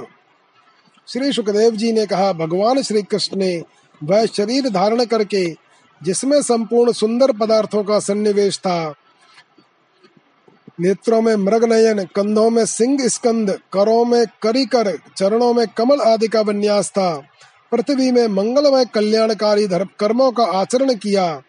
वे पूर्ण काम प्रभु द्वारका धाम में रहकर क्रीड़ा करते रहे और उन्होंने अपनी उदार कीर्ति की स्थापना कर दी। अंत में श्री हरि ने अपने कुल के संहार उपसंहार की इच्छा की, क्योंकि अब पृथ्वी का भार उतरने में इतना ही कार्य शेष रह गया था। भगवान श्री कृष्ण ने ऐसे परम मंगलमय और पुण्य प्रापक कर्म किए जिनका गान करने वाले लोगों के सारे कलमल नष्ट हो जाते हैं। अब भगवान श्री कृष्ण महाराज उग्रसेन की राजधानी द्वारकापुरी में वसुदेव जी के घर यादवों का संहार करने के लिए काल रूप से ही निवास कर रहे थे। उस समय उनके विदा कर देने पर विश्वामित्र असित, कण्व, दुर्वासा, भृगु, अंगिरा, कश्यप, वामदेव, अत्रि, वशिष्ठ और नारद आदि बड़े बड़े ऋषि द्वारका के पास ही पिंडारक क्षेत्र में जाकर निवास करने लगे थे। क्रीडन्तस्तानुपव्रज्य कुमारा यदुनन्दनाः उपसंग्रह्य पप्रच्छुर विनीता विनीतवत। ते वेशयित्वा स्त्रीवेशैः साम्बं जाम्बवती सुतम्। एषा पृच्छति वो विप्रा अन्तर्वत्न्यसितेक्षणा। प्रष्टुम विलज्जति साक्षात प्रभुता मोग दर्शनाः प्रसोष्यन्ति पुत्र कामा किंस्वित संजन नयिष्यति। एवं प्रलब्धा मुनयस्तानुचुः कुपिता नृप। जनयिष्यति वो मंदा मुसलम कुलनाशनम। एक दिन यदुवंश के कुछ उद्दंड कुमार खेलते खेलते उनके पास जा निकले। उन्होंने बनावटी नम्रता से उनके चरणों में प्रणाम करके प्रश्न किया। वे जामवती नंदन सांब को स्त्री वेश में सजाकर ले गए और कहने लगे, ब्राह्मणों, यह कजरारी आँखों वाली सुंदरी गर्भवती है। यह आपसे एक बात पूछना चाहती है, परंतु स्वयं पूछने में सकुचाती है। आप लोगों का ज्ञान अमोघ अबाध है। आप सर्वज्ञ हैं। इसे पुत्र की बड़ी लालसा है और अब प्रसव का समय निकट आ गया है। आप लोग बताइए, यह कन्या जनेगी या पुत्र? परीक्षित, जब उन कुमारों ने इस प्रकार उन ऋषि मुनियों को धोखा देना चाहा, तब वे भगवत प्रेरणा से क्रोधित हो उठे। उन्होंने कहा, मूर्खो, यह एक मूसल पैदा करेगी, जो तुम्हारे कुल का नाश करने वाला होगा। तच्छ्रुत्वा ते अतिसन्त्रस्ता विमुच्य सहसोदरं, साम्बस्य दद्रशुस्तस्मिन् मूसलं खल्वयस्मयम्। किं कृतं मन्दभाग्यैर्नः? किं वदिष्यन्ति नो जनाः? इति विह्वलिता गेहानादाय मूसलं ययुः। तच्चोपनीय थससि परिम्लानमुखश्रियः। राज्ञ आवेदयाञ्चक्रुः सर्वयादवसन्निधौ। श्रुत्वा मोघं विप्रशापं दृष्ट्वा च मुसलं नृप। विस्मिता भय संत्रस्ता बभूवुर्द्वारकौकसः तच्चूर्णयित्वा मुसलं यदुराजः स आहुकः। समुद्रसलिले प्रास्यल्लोहं चास्यावशेषितम्। मुनियों की यह बात सुनकर वे बालक बहुत ही डर गए। उन्होंने तुरंत सांब का पेट खोलकर देखा तो सचमुच उनमें एक लोहे का मुसल मिला। अब तो वे पछताने लगे और कहने लगे, हम बड़े अभागे हैं। देखो हम लोगों ने यह क्या अनर्थ कर डाला। अब लोग हमें क्या कहेंगे? इस प्रकार वे बहुत ही घबरा गए तथा मूसल लेकर अपने निवास स्थान में गए। उस समय उनके चेहरे फीके पड़ गए थे, मुख कुमला गए थे। उन्होंने भरी सभा में सब यादवों के सामने ले जाकर वह मूसल रख दिया और राजा उग्रसेन से सारी घटना कह सुनाई। राजन, जब सब लोगों ने ब्राह्मणों के शाप की बात सुनी और अपनी आँखों से उस मूसल को देखा तब सबके सब द्वारका वासी विस्मित और भयभीत हो गए, क्योंकि वे जानते थे कि ब्राह्मणों का श्राप कभी झूठा नहीं होता। यदुराज उग्रसेन ने उस मूसल का चूरा चूरा करा डाला और उस चूरे तथा लोहे के बचे हुए छोटे टुकड़े को समुद्र में फिकवा दिया। इस संबंध में उन्होंने भगवान श्री कृष्ण से कोई सलाह न ली, ऐसी ही उनकी प्रेरणा थी। कश्चिन मत्स्यो अग्रशीलोहम चूर्णानि उह्यमानानि वेलायां लग्नान्यासन किलैरकाः मत्स्यो ग्रहीतो मत्स्यग्नैर्जालेन्नान्यैः सहर्णवे, तस्योदरगतं लोहं च स शल्ये लुब्ध को अकरोत्। भगवान ज्ञात सर्वार्थः ईश्वरो अपि तदन्यथा कर्तुम नैच्छद विप्रशापम। काल रूप्यन्वमोदत परीक्षित, उस लोहे के टुकड़े को एक मछली निगल गई और चूरा तरंग के साथ बह बहकर समुद्र के किनारे आ लगा। वह थोड़े दिनों में एरक, यानी बिना गांठ की एक घास के रूप में उग आया। मछली मारने वाले मछुओं ने समुद्र में दूसरी मछलियों के साथ उस मछली को भी पकड़ लिया। उसके पेट में जो लोहे का टुकड़ा था उसको जरा नमक व्याध ने अपने बाण की नोक में लगा लिया। भगवान सब कुछ जानते थे। वे इस शाप को उलट भी सकते थे। फिर भी उन्होंने ऐसा करना उचित न समझा। काल रूपधारी प्रभु ने ब्राह्मणों के शाप का अनुमोदन ही किया। इति श्रीमद् भागवते महापुराणे पारम पारमहंसाम संगीतायाम एकादश स्कंधे प्रथमो अध्यायः अथ द्वितीय अध्याय वसुदेव जी के पास श्री नारद जी का आना और उन्हें राजा जनक तथा नौ योगीश्वरों का संवाद सुनाना। श्री सुख उवाच। गोविंद भुज गुप्तायाम द्वारवत्याम कुरुद्वह अवात्सीन नारदो अभीक्षणम कृष्णोपासन लालसः। कोनुराजन्नेन्द्रियवान मुकुंद चरणाम्बुजम न भजेत सर्वतो मृत्युरूपास्य मरोत्तमैः तमई कदा तु देवर्षिं वसुदेवो ग्रहागतम्। अर्चितं सुखमासीनं विवाद्ये दम ब्रवीत। श्री सुखदेव जी कहते हैं, कुरुनंदन, देवर्षि नारद के मन में भगवान श्री कृष्ण की सन्निधि में रहने की बड़ी लालसा थी। इसलिए वे श्री कृष्ण के निज बाहुओं से सुरक्षित द्वारका में, जहाँ दक्ष आदि के शाप का कोई भय नहीं था, विदा कर देने पर भी पुनः पुनः आकर प्रायः रहा ही करते थे। राजन, ऐसा कौन प्राणी है जिसे इंद्रियाँ तो प्राप्त हों और वह भगवान के ब्रह्मा आदि बड़े बड़े देवताओं के भी उपास्य, चरण कमलों की दिव्य गंध, मधुर मकरंद रस, अलौकिक रूप माधुरी, सुकुमार स्पर्श और मंगलमय ध्वनि का सेवन करना न चाहे, क्योंकि यह बेचारा प्राणी सब ओर से मृत्यु से ही गिरा हुआ है। एक दिन की बात है, देवर्षि नारद वसुदेव जी के यहाँ पधारे। वसुदेव जी ने उनका अभिवादन किया, तथा आराम से बैठ जाने पर विधि पूर्वक उनकी पूजा की, और इसके बाद पुनः प्रणाम करके उनसे यह बात कही। वसुदेव वाच, भगवन भवतो यात्रा स्वस्तये सर्वदेहिनाम। कृपणा नाम यथा पित्रो रुत्तम श्लोक वर्तमान, वर्त वर्तमानाम भूता नाम देवचरितम दुखाय च, सुखाय च। सुखायैव हि साधूनाम त्वादृशाम च्युतात्मनाम वसुदेव जी ने कहा, संसार में माता पिता का आगमन, पुत्रों के लिए और भगवान की ओर अग्रसर होने वाले साधु संतों का पदार्पण प्रपंच में उलझे हुए दीन दुखियों के लिए बड़ा ही सुखकर और बड़ा ही मंगलमय होता है। परंतु भगवान, आप तो स्वयं भगवानमय भगवत स्वरूप हैं। आपका चलना फिरना तो समस्त प्राणियों के कल्याण के लिए ही होता है। देवताओं के चरित्र भी कभी प्राणियों के लिए दुख के हेतु तो कभी सुख के हेतु बन जाते हैं। परंतु जो आप जैसे भगवत प्रेमी पुरुष हैं, जिनका हृदय, प्राण, जीवन सब कुछ भगवानमय हो गया है उनकी तो प्रत्येक चेष्टा समस्त प्राणियों के कल्याण के लिए ही होती है। भजन्ति ये यथा देवान देवा अपि तथैव तान। छायेव कर्म सचिवाः साधवो दीनवत्सलाः। ब्रह्मांस तथापि प्रच्छामो धर्मान भगवांस्तास्तव।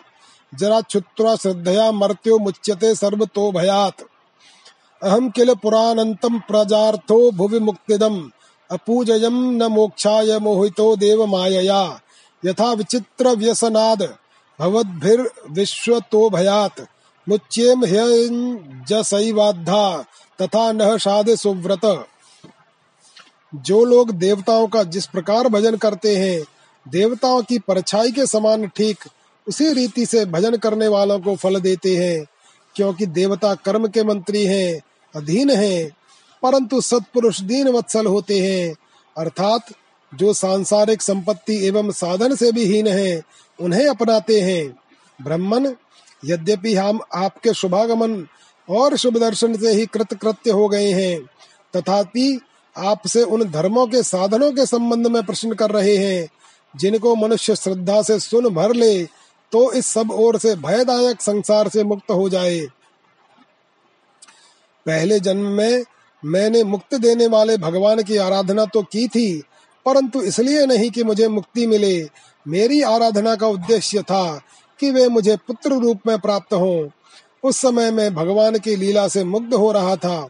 सुव्रत, अब आप मुझे ऐसा उपदेश दीजिए, जिससे मैं इस जन्म मृत्यु रूप भयावह संसार से, जिसमें दुख भी सुख का विचित्र और मोहक रूप धारण करके सामने आते हैं, अनायास ही पार हो जाऊँ। श्री शुक उवाच। राज्यन्नैवं कृतप्रश्नो वसुदेवेन धीमता, प्रीतस्तमाह देवर्षिर्हरे संस्मारितो गुणैः। नारद उवाच सम्यगेतद्व्यवसितं भवता सात्वर्तर्षभः यत पृच्छसे भागवतान् धर्मांस्त्वं विश्वभावनान्। श्रुतो अनुपठितो ध्यात आद्रतो वानुमोदितः, सद्य पुनाति सद्धर्मो देव विश्वद्रोहो अपि है। श्री सुखदेव जी कहते हैं, राजन, बुद्धिमान वसुदेव जी ने भगवान के स्वरूप और गुण आदि के श्रवण के अभिप्राय से ही यह प्रश्न किया था। देवर्षि नारद उनका प्रश्न सुनकर भगवान के अचिंत्य, अनंत कल्याणमय गुणों के स्मरण में तन्मय हो गए और प्रेम एवं आनंद में भरकर वसुदेव जी से बोले, नारद जी ने कहा, यदवंश शिरोमणे, तुम्हारा यह निश्चय बहुत ही सुंदर है, क्योंकि यह भागवत धर्म के संबंध में है। जो सारे विश्व को जीवन दान देने वाला है, पवित्र करने वाला है। वसुदेव जी, यह भागवत धर्म एक ऐसी वस्तु है, जिसे कानों से सुनने, वाणी से उच्चारण करने, चित्त से स्मरण करने, हृदय से स्वीकार करने, या कोई इसका पालन करने जा रहा हो तो उसका अनुमोदन करने से ही मनुष्य उसी क्षण पवित्र हो जाता है। चाहे वह भगवान का एवं सारे संसार का द्रोही क्यों न हो। त्वया परम कल्याण्य पुण्य श्रवण कीर्तन स्मारितो भगवानद्य देवो नारायणो मम। अत्राप्युदाहरन्ति ममितिहासं पुरातनम्। आर्षभाणां च संवादं विदेहस्य महात्मनः। प्रियव्रतो नाम सुतो मनोह स्वायं भुवस्य यः। तस्याग्निधृतस्ततो नाभिर्ऋषभस्तत्सुतः स्मृतः। तमाहुर् वासुदेवांशम मोक्ष धर्म विवक्षया अवतीर्णम सुत शतम तस्यासीद ब्रह्म पारगम जिनके गुण लीला और नाम आदि का श्रवण तथा कीर्तन पतितों को भी पावन करने वाला है, उन्हीं परम कल्याण स्वरूप मेरे आराध्य देव, भगवान नारायण का तुमने आज मुझे स्मरण कराया है।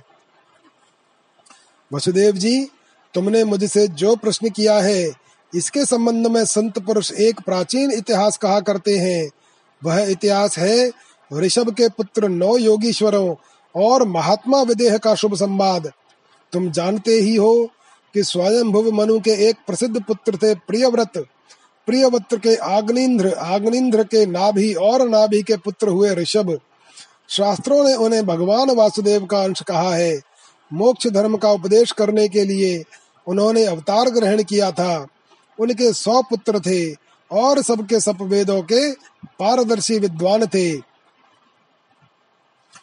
तेषां वै भरतो ज्येष्ठो नारायण परायण विख्यातम वर्षमेतद यान नामना भारत मद्भुतम। स भुक्त भोगाम त्यक्त्वेत माम निर्गतस्तपसा हरिम। उपासीनस्तत्पद्मवीं लेभे वै जन्मभिस्त्रिभिः तेषां नव नवद्वीप पतयो अस्य समन्ततः। नवा भवन महाभागा मुनयो ह्यर्थ शंसिनः श्रमणा वात रशना आत्मविद्या विशारदाः। कविर हरे रंतरिक्ष प्रबुद्धः पिप्पलायनः आविर्होत्रो अथ दुर्मिलश्चमसः करभाजनः। त एते भगवद्रूपं विश्वं सद सदात्मकम्। आत्मनो अव्यतिरेकेण पश्यंतो व्यचरण महीम। उनमें सबसे बड़े थे राजर्षि भरत। वे भगवान नारायण के परम प्रेमी परम प्रेमी भक्त थे। उन्हीं के नाम से यह भूमिखंड, जो पहले अजना भह वर्ष कहलाता था भारत वर्ष कहलाया। यह भारत वर्ष भी एक अलौकिक स्थान है। राजर्षि भरत ने सारी पृथ्वी का राज्य भोग किया। परंतु अंत में इसे छोड़कर वे वन में चले गए। वहाँ उन्होंने तपस्या के द्वारा भगवान की उपासना की और तीनों जन्मों में वे भगवान को प्राप्त हुए। भगवान ऋषभ देव जी के शेष निन्यानवे पुत्रों में नौ पुत्र तो इस भारत वर्ष के सब ओर स्थित नौ द्वीपों के अधिपति हुए और इक्यासी पुत्र कर्म कांड के रचयिता ब्राह्मण हो गए। शेष नौ सन्यासी हो गए। वे बड़े ही भाग्यवान थे। उन्होंने आत्मविद्या के संपादन में बड़ा परिश्रम किया था और वास्तव में वे उसमें बड़े निपुण थे। वे प्रायः दिगंबर ही रहते थे और अधिकारियों को परमार्थ वस्तु का उपदेश किया करते थे। उनके नाम थे कवि हरि अंतरिक्ष प्रबुद्ध पिप्पलायन आविर्होत्र, द्रुमिल चमस और करभाजन। वे इस कार्य कारण और अव्यक्त अव्यक्त भगवत रूप जगत को अपने आत्मा से अभिन्न अनुभव करते हुए पृथ्वी पर स्वच्छंद विचरण करते थे।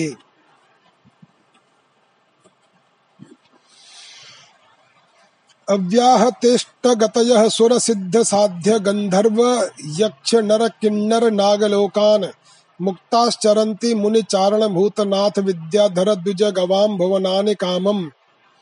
त एकदा निमेह सत्रमुपजग्मुर्य द्रच्छया विताय मानमृषिभिर्जनाभे महात्मनः। तान् दृष्ट्वा सूर्यसङ्काशान् महाभागवतान् नृपः। यजमानो अग्नयो, विप्राह सर्व एव, एवोपतस्थिरे।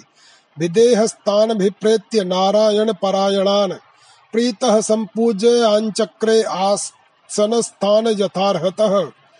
तान् रोचमानान् स्वरुचा ब्रह्मपुत्रोपमान नव पप्रच्छ परम प्रीतः प्रशरया वनतो नृप। उनके लिए कहीं भी रोक टोक न थी। वे जहाँ चाहते चले जाते। देवता, सिद्ध, साध्य साध्य गंधर्व, यक्ष, मनुष्य, किन्नर और नागों के लोक में तथा मुनि, चारण, भूतनाथ, विद्याधर, ब्राह्मण और गो के स्थानों में वे स्वच्छंद विचरते थे। वसुदेव जी, वे सबके सब जीवन मुक्त थे। एक बार की बात है, इस अजनाब यानी भारतवर्ष में विदेह राज महात्मा ने बड़े बड़े ऋषियों के द्वारा एक महान यज्ञ करा रहे थे। पूर्वोक्त पूर्वोक्त नौ योगीश्वर स्वच्छंद विचरण करते हुए उनके यज्ञ में जा पहुँचे। वसुदेव जी, वे योगेश्वर भगवान के परम प्रेमी भक्त और सूर्य के समान तेजस्वी थे। उन्हें देखकर राजा निमि आहवनी आदि मूर्तिमान अग्नि और ऋत्विज आदि ब्राह्मण सबके सब उनके स्वागत में खड़े हो गए। विदेह राज निमि ने उन्हें भगवान के परम प्रेमी भक्त जानकर यथा योग्य आसनों पर बैठाया और प्रेम तथा आनंद से भरकर विधि पूर्वक उनकी पूजा की। वे नवो योगीश्वर अपने अंगों की कांति से इस प्रकार चमक रहे थे, मानो साक्षात ब्रह्मा जी के पुत्र सनकादि मुनीश्वर ही हों। राजा निमि ने विनय से झुककर परम प्रेम के साथ उनसे प्रश्न किया, विदेह उवाच मन्ये भगवतः साक्षात् पार्षदानवो मदिद्विषः। विष्णोर्भूतानि लोकानां पावनाय चरन्ति हि। दुर्लभो मानसो देहो देहिनां क्षणभङ्गुरः। तत्रापि दुर्लभं मन्ये वैकुण्ठ प्रिय दर्शनम् अत आत्यन्तिकं क्षेमं पृच्छामो भगवतो अनघाः। संसारे अस्मिन् क्षणार्धो अपि सत्सङ्गः। शेवधिर्नृणाम्। धर्मान् भागवतान् ब्रूत यदि न श्रुतये क्षमम्, यैः प्रसन्नः प्रपन्नाय दास्यत्यात्मा नमप्यजः। श्री नारद उवाच, एवं ते निमिना पृष्ठा वसुदेव महत्तमाः, प्रतिपूज्या ब्रुवन प्रीत्या सदस्य नृपम। विदेहराज निमि ने कहा, भगवान, मैं ऐसा समझता हूँ कि आप लोग मधुसूदन भगवान के ही पार्षद हैं। क्योंकि भगवान के पार्षद सांसारी प्राणियों को पवित्र करने के लिए विचरण किया करते हैं। जीवों के लिए मनुष्य जन्म प्राप्त होना दुर्लभ है। यदि यह प्राप्त भी हो जाता है तो प्रतिक्षण मृत्यु का भय सिर पर सवार रहता है, क्योंकि यह क्षण भंगुर है। इसलिए अनिश्चित मनुष्य जीवन में भगवान के प्यारे और उनको प्यार करने वाले भक्तजनों का, संतों का दर्शन तो और भी दुर्लभ है। इसलिए त्रिलोक पावन महात्माओं, हम आप लोगों से यह प्रश्न करते हैं कि परम कल्याण का स्वरूप क्या है और उसका साधन क्या है? इस संसार में आधे क्षण का सत्संग भी मनुष्य के लिए परम निधि है।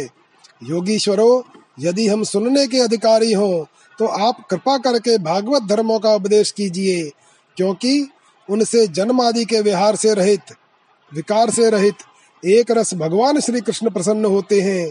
और उन धर्मों का पालन करने वाले शरणागत भक्तों को अपने आप तक का दान कर डालते हैं। देवर्षि नारद जी ने कहा, वसुदेव जी, जब राजा निमि ने उन भगवत प्रेमी संतों से यह प्रश्न किया, तब उन लोगों ने बड़े प्रेम से उनका और उनके प्रश्न का सम्मान किया और सदस्य तथा ऋतुजों के साथ बैठे हुए राजा निमि से बोले। कविर्वाच मन्ने अच्युतस्य पादाम्बु जो पासन मत्र नित्यम भावाद विश्वात्मना यत्र निवर्तते भीह। ये वै भगवता प्रोक्ता उपाया ह्यात्मलब्धये। अंजः पुंसाम विदुषाम विद्धि भागवतान हितान यानास्थाय नरो राजन न प्रमाद्येत कर हिचित धावन निमील्य वा नेत्रे न स्खल्लेन्न पदे दिह। कायेन वाचा मनसेन्द्रियैर्वा बुद्धया आत्मना वानुसृत स्वभावात् करोति यद यत सकलम परस्मै नारायणायेति समर्पयेत्तत्। पहले उन नौ योगेश्वरों में से कवि जी ने कहा, राजन, भक्तजनों के हृदय से कभी दूर न होने वाले अच्युत भगवान के चरणों की नित्य निरंतर उपासना ही इस संसार में परम कल्याण, अत्यंत क्षेम है और सर्वथा भय शून्य है। ऐसा मेरा निश्चित मत है। देह, गेह आदि तुच्छ एवं असत पदार्थों में अहंता एवं ममता हो जाने के कारण जिन लोगों की चित्त वृत्ति उद्विग्न हो रही है, उनका भय भी इस उपासना का अनुष्ठान करने पर पूर्णतया निवृत्त हो जाता है। भगवान ने भोले भाले अज्ञानी पुरुषों को भी सुगमता से साक्षात अपनी प्राप्ति के लिए जो उपाय स्वयं श्रीमुख से बतलाए हैं, उन्हें ही भागवत धर्म समझो। राजन, इन भागवत धर्मों का अवलंबन करके मनुष्य कभी विघ्नों से पीड़ित नहीं होता और नेत्र बंद करके दौड़ने पर भी, अर्थात विधि विधान में त्रुटि हो जाने पर भी, न तो मार्ग से स्खलित ही होता है और न तो पतित फल से वंचित ही होता है। भागवत धर्म का पालन करने वाले के लिए यह नियम नहीं है कि वह एक विशेष प्रकार का कर्म ही करे। वह शरीर से, वाणी से, मन से, इंद्रियों से, बुद्धि से, अहंकार से अनेक जन्मों अथवा एक जन्म की आदतों से स्वभाववश जो जो करे, वह सब परम पुरुष भगवान नारायण के लिए ही है। इस भाव से उन्हें समर्पण कर दे। यही सरल से सरल, सीधा सा भागवत धर्म है।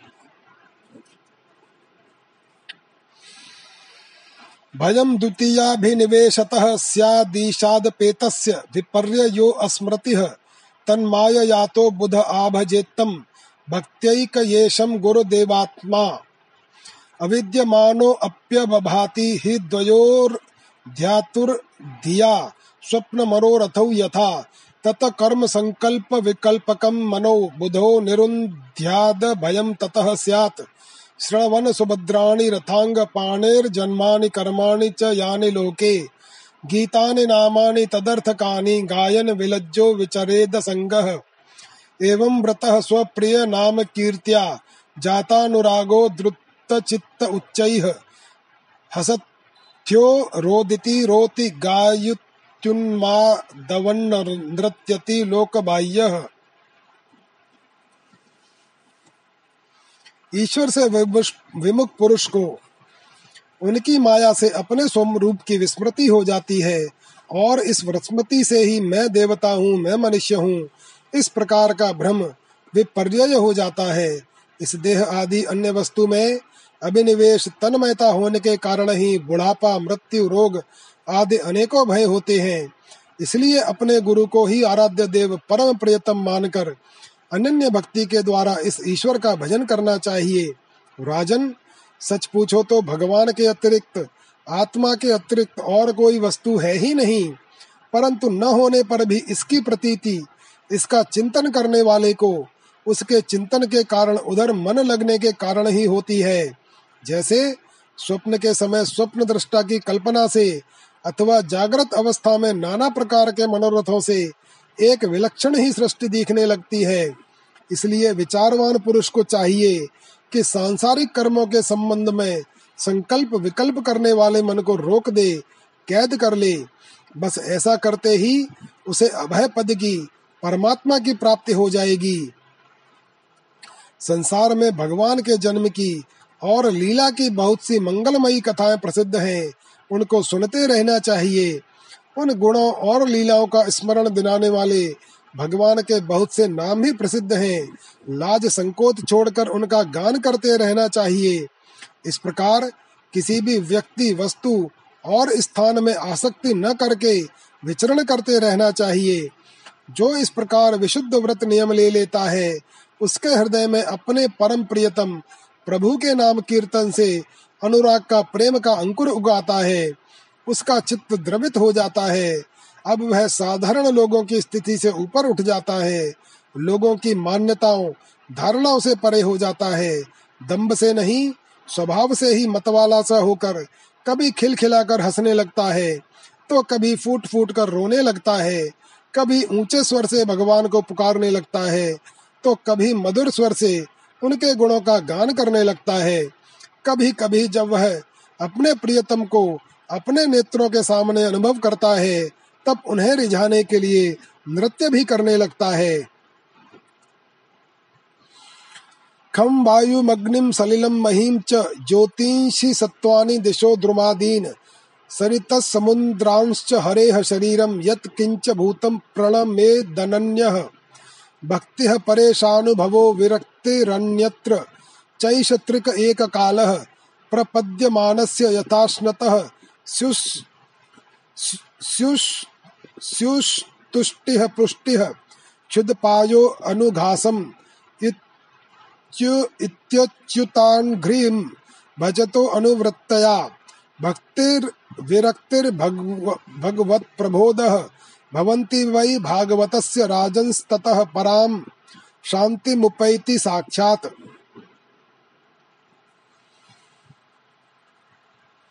राजन, यह आकाश, वायु, अग्नि, जल, पृथ्वी, ग्रह, नक्षत्र, प्राणी, दिशाएँ, वृक्ष, वनस्पति, नदी, समुद्र, सबके सब भगवान के शरीर हैं। सभी रूपों में स्वयं भगवान प्रकट हैं।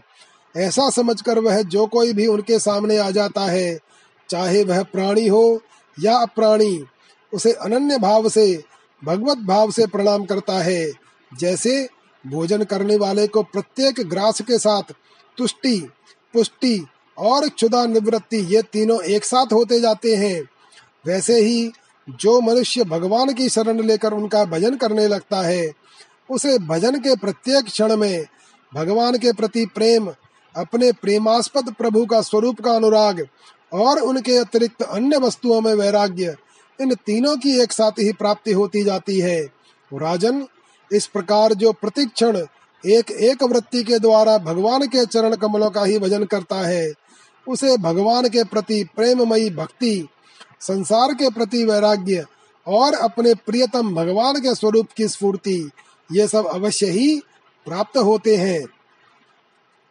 वह भागवत हो जाता है और जब ये सब प्राप्त हो जाते हैं, तब वह स्वयं परम शांति का अनुभव करने लगता है। राजोवाच अथ भागवतम ब्रूत यद धर्मो यादृशो नृणाम यथा चरति यद ब्रूते यर लिंगैर भगवत प्रिय हरिर्वाच, सर्वभूतेषु यः पश्येद भगवदात् भगवदात्, भगवद्धात् भावात्मनः।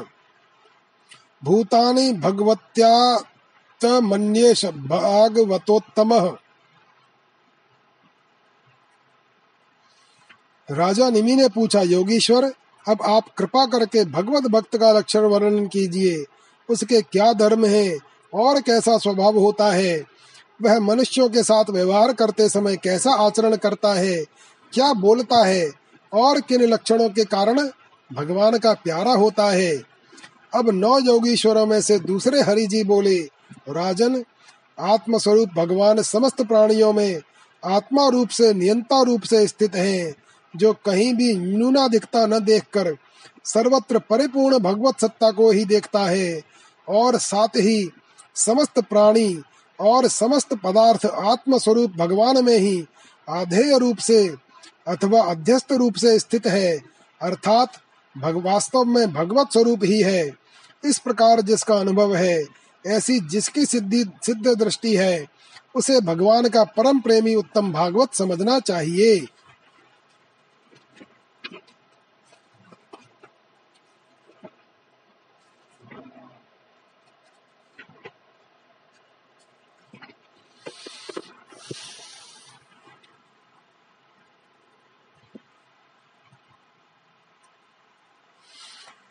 ईश्वरे तदधीनेषु बालिशेषु द्विशत्सु च प्रेम मैत्री कृपोपेक्षा यह करोति स मध्यमः।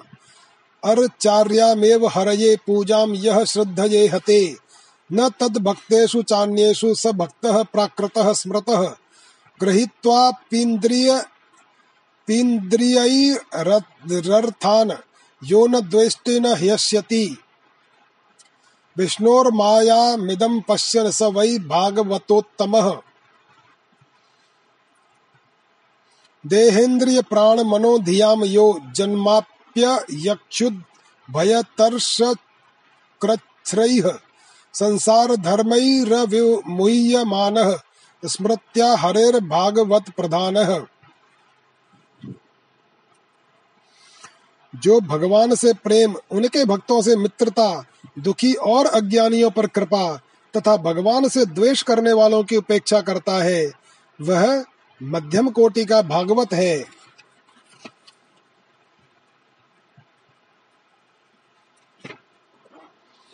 और जो भगवान के अर्चा, विग्रह, मूर्ति आदि की पूजा तो श्रद्धा से करता है, परंतु भगवान के भक्तों या दूसरे लोगों की विशेष सेवा शुश्रूषा नहीं करता, वह साधारण श्रेणी का भगवत भक्त है। जो श्रोत्र, नेत्र आदि इंद्रियों के द्वारा शब्द रूप आदि विषयों का ग्रहण तो करता है, परंतु अपनी इच्छा के प्रतिकूल विषयों से द्वेष नहीं करता और अनुकूल विषयों के मिलने पर हर्षित नहीं होता। उसकी यह दृष्टि बनी रहती है कि यह सब हमारे भगवान की माया है। वह पुरुष उत्तम भागवत है। संसार के धर्म है जन्म, मृत्यु, भूख, प्यास, श्रम, कष्ट, भय और तृष्णा। ये क्रमशः शरीर, प्राण, इंद्रिय, मन और बुद्धि को प्राप्त होते ही रहते हैं। जो पुरुष भगवान की स्मृति में इतना तन्मय रहता है कि इनके बार बार होते जाते रहने पर भी उनसे मोहित नहीं होता, पराभूत होता है। वह उत्तम भागवत है। न काम कर्म बीजा नाम यस्य चेतसी संभव। वासुदेवैक निलय स वै भागवतोत्तम। न यस्य जन्म कर्मभ्याम न वर्णाश्रम जातिभिः सज्जते अस्मिन्नहं भावो देहे वै सह हरेः प्रियः। न यस्य स्वः इर पर इति वित्तेष्, वित्तेष्वात्मनि वाभिदा। सर्वभूत समः शान्तः स वै भागवतोत्तमः।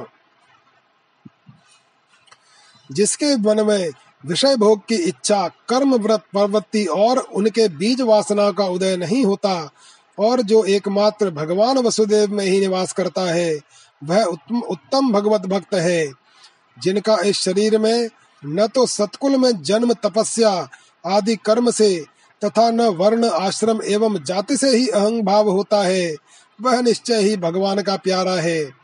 जो धन संपत्ति अथवा शरीर आदि में यह अपना है और यह पराया, इस प्रकार का भेदभाव नहीं रखता। समस्त पदार्थों में सम स्वरूप परमात्मा को देखता रहता है सम भाव रखता है, तथा किसी भी घटना अथवा संकल्प से विक्षिप्त न होकर शांत रहता है, वह भगवान का उत्तम भक्त है। त्रिभुवन विभव हेतवे अप्यकुंठ स्मृति रजितात्म सुराधि भीर विमृग्यात् न चलति भगवत्पदार विन्दाल्लवनि मिषार्धमपि यः स वैष्णवाग्रयः। भगवत उर्विक्रमाडघ्रे शाखा नखमणि चन्द्रिकया निरस्ततापे। हृदि कथ मुपसीदतां पुनः स प्रभवति चन्द्र इवोदिते अर्कतापः। विसृजति हृदयं न यस्य साक्षाद्धरे रवशाभिहितो, अप्यघौघनाशः। प्रणय रशनया धृतांघ्रि पद्मः। स भवति भागवत प्रधान उक्तः। राजन बड़े बड़े देवता और ऋषि मुनि भी अपने अंतकरण को भगवान में बनाते हुए जिन्हें ढूंढते रहते हैं, भगवान के ऐसे चरण कमलों से आधे क्षण, आधे पल के लिए भी जो नहीं हटता, निरंतर उन चरणों की सन्निधि और सेवा में ही संलग्न रहता है। यहाँ तक कि कोई स्वयं उसे त्रिभुवन की राज्य लक्ष्मी दे दे तो भी वह भगवत स्मृति का तार नहीं तोड़ता, उस राज्य लक्ष्मी की ओर ध्यान ही नहीं देता। वही पुरुष वास्तव में भगवत भक्त वैष्णव में अग्रगण्य है, सबसे श्रेष्ठ है। रासलीला के अवसर पर नृत्य गति से भांति भांति के पाद विन्यास करने वाले निखिल सौंदर्य माधुर्य निधि भगवान के चरणों की अंगुली नक्की मणि, चंद्रिका से जिन शरणागत भक्तजनों का के हृदय का विरह जन्य संताप एक बार दूर हो चुका है। उनके हृदय में वह फिर कैसे आ सकता है? जैसे चंद्रोदय होने पर सूर्य का ताप नहीं लग सकता, विवशता से नामोच्चारण करने पर भी संपूर्ण अघराशि को नष्ट कर देने वाले स्वयं भगवान श्री हरि जिसके हृदय को क्षण भर के लिए भी नहीं छोड़ते हैं, क्योंकि उसने प्रेम की रस्सी से उन चरण कमलों को बाँध रखा है। वास्तव में ऐसा पुरुष ही भगवान के भक्तों में प्रधान है। इति श्रीमद्भागवते महापुराणे पारमहंस्याम संगीतायाम एकादश स्कंधे द्वितीय अध्याय। ओम नमो भगवते वासुदेवाय।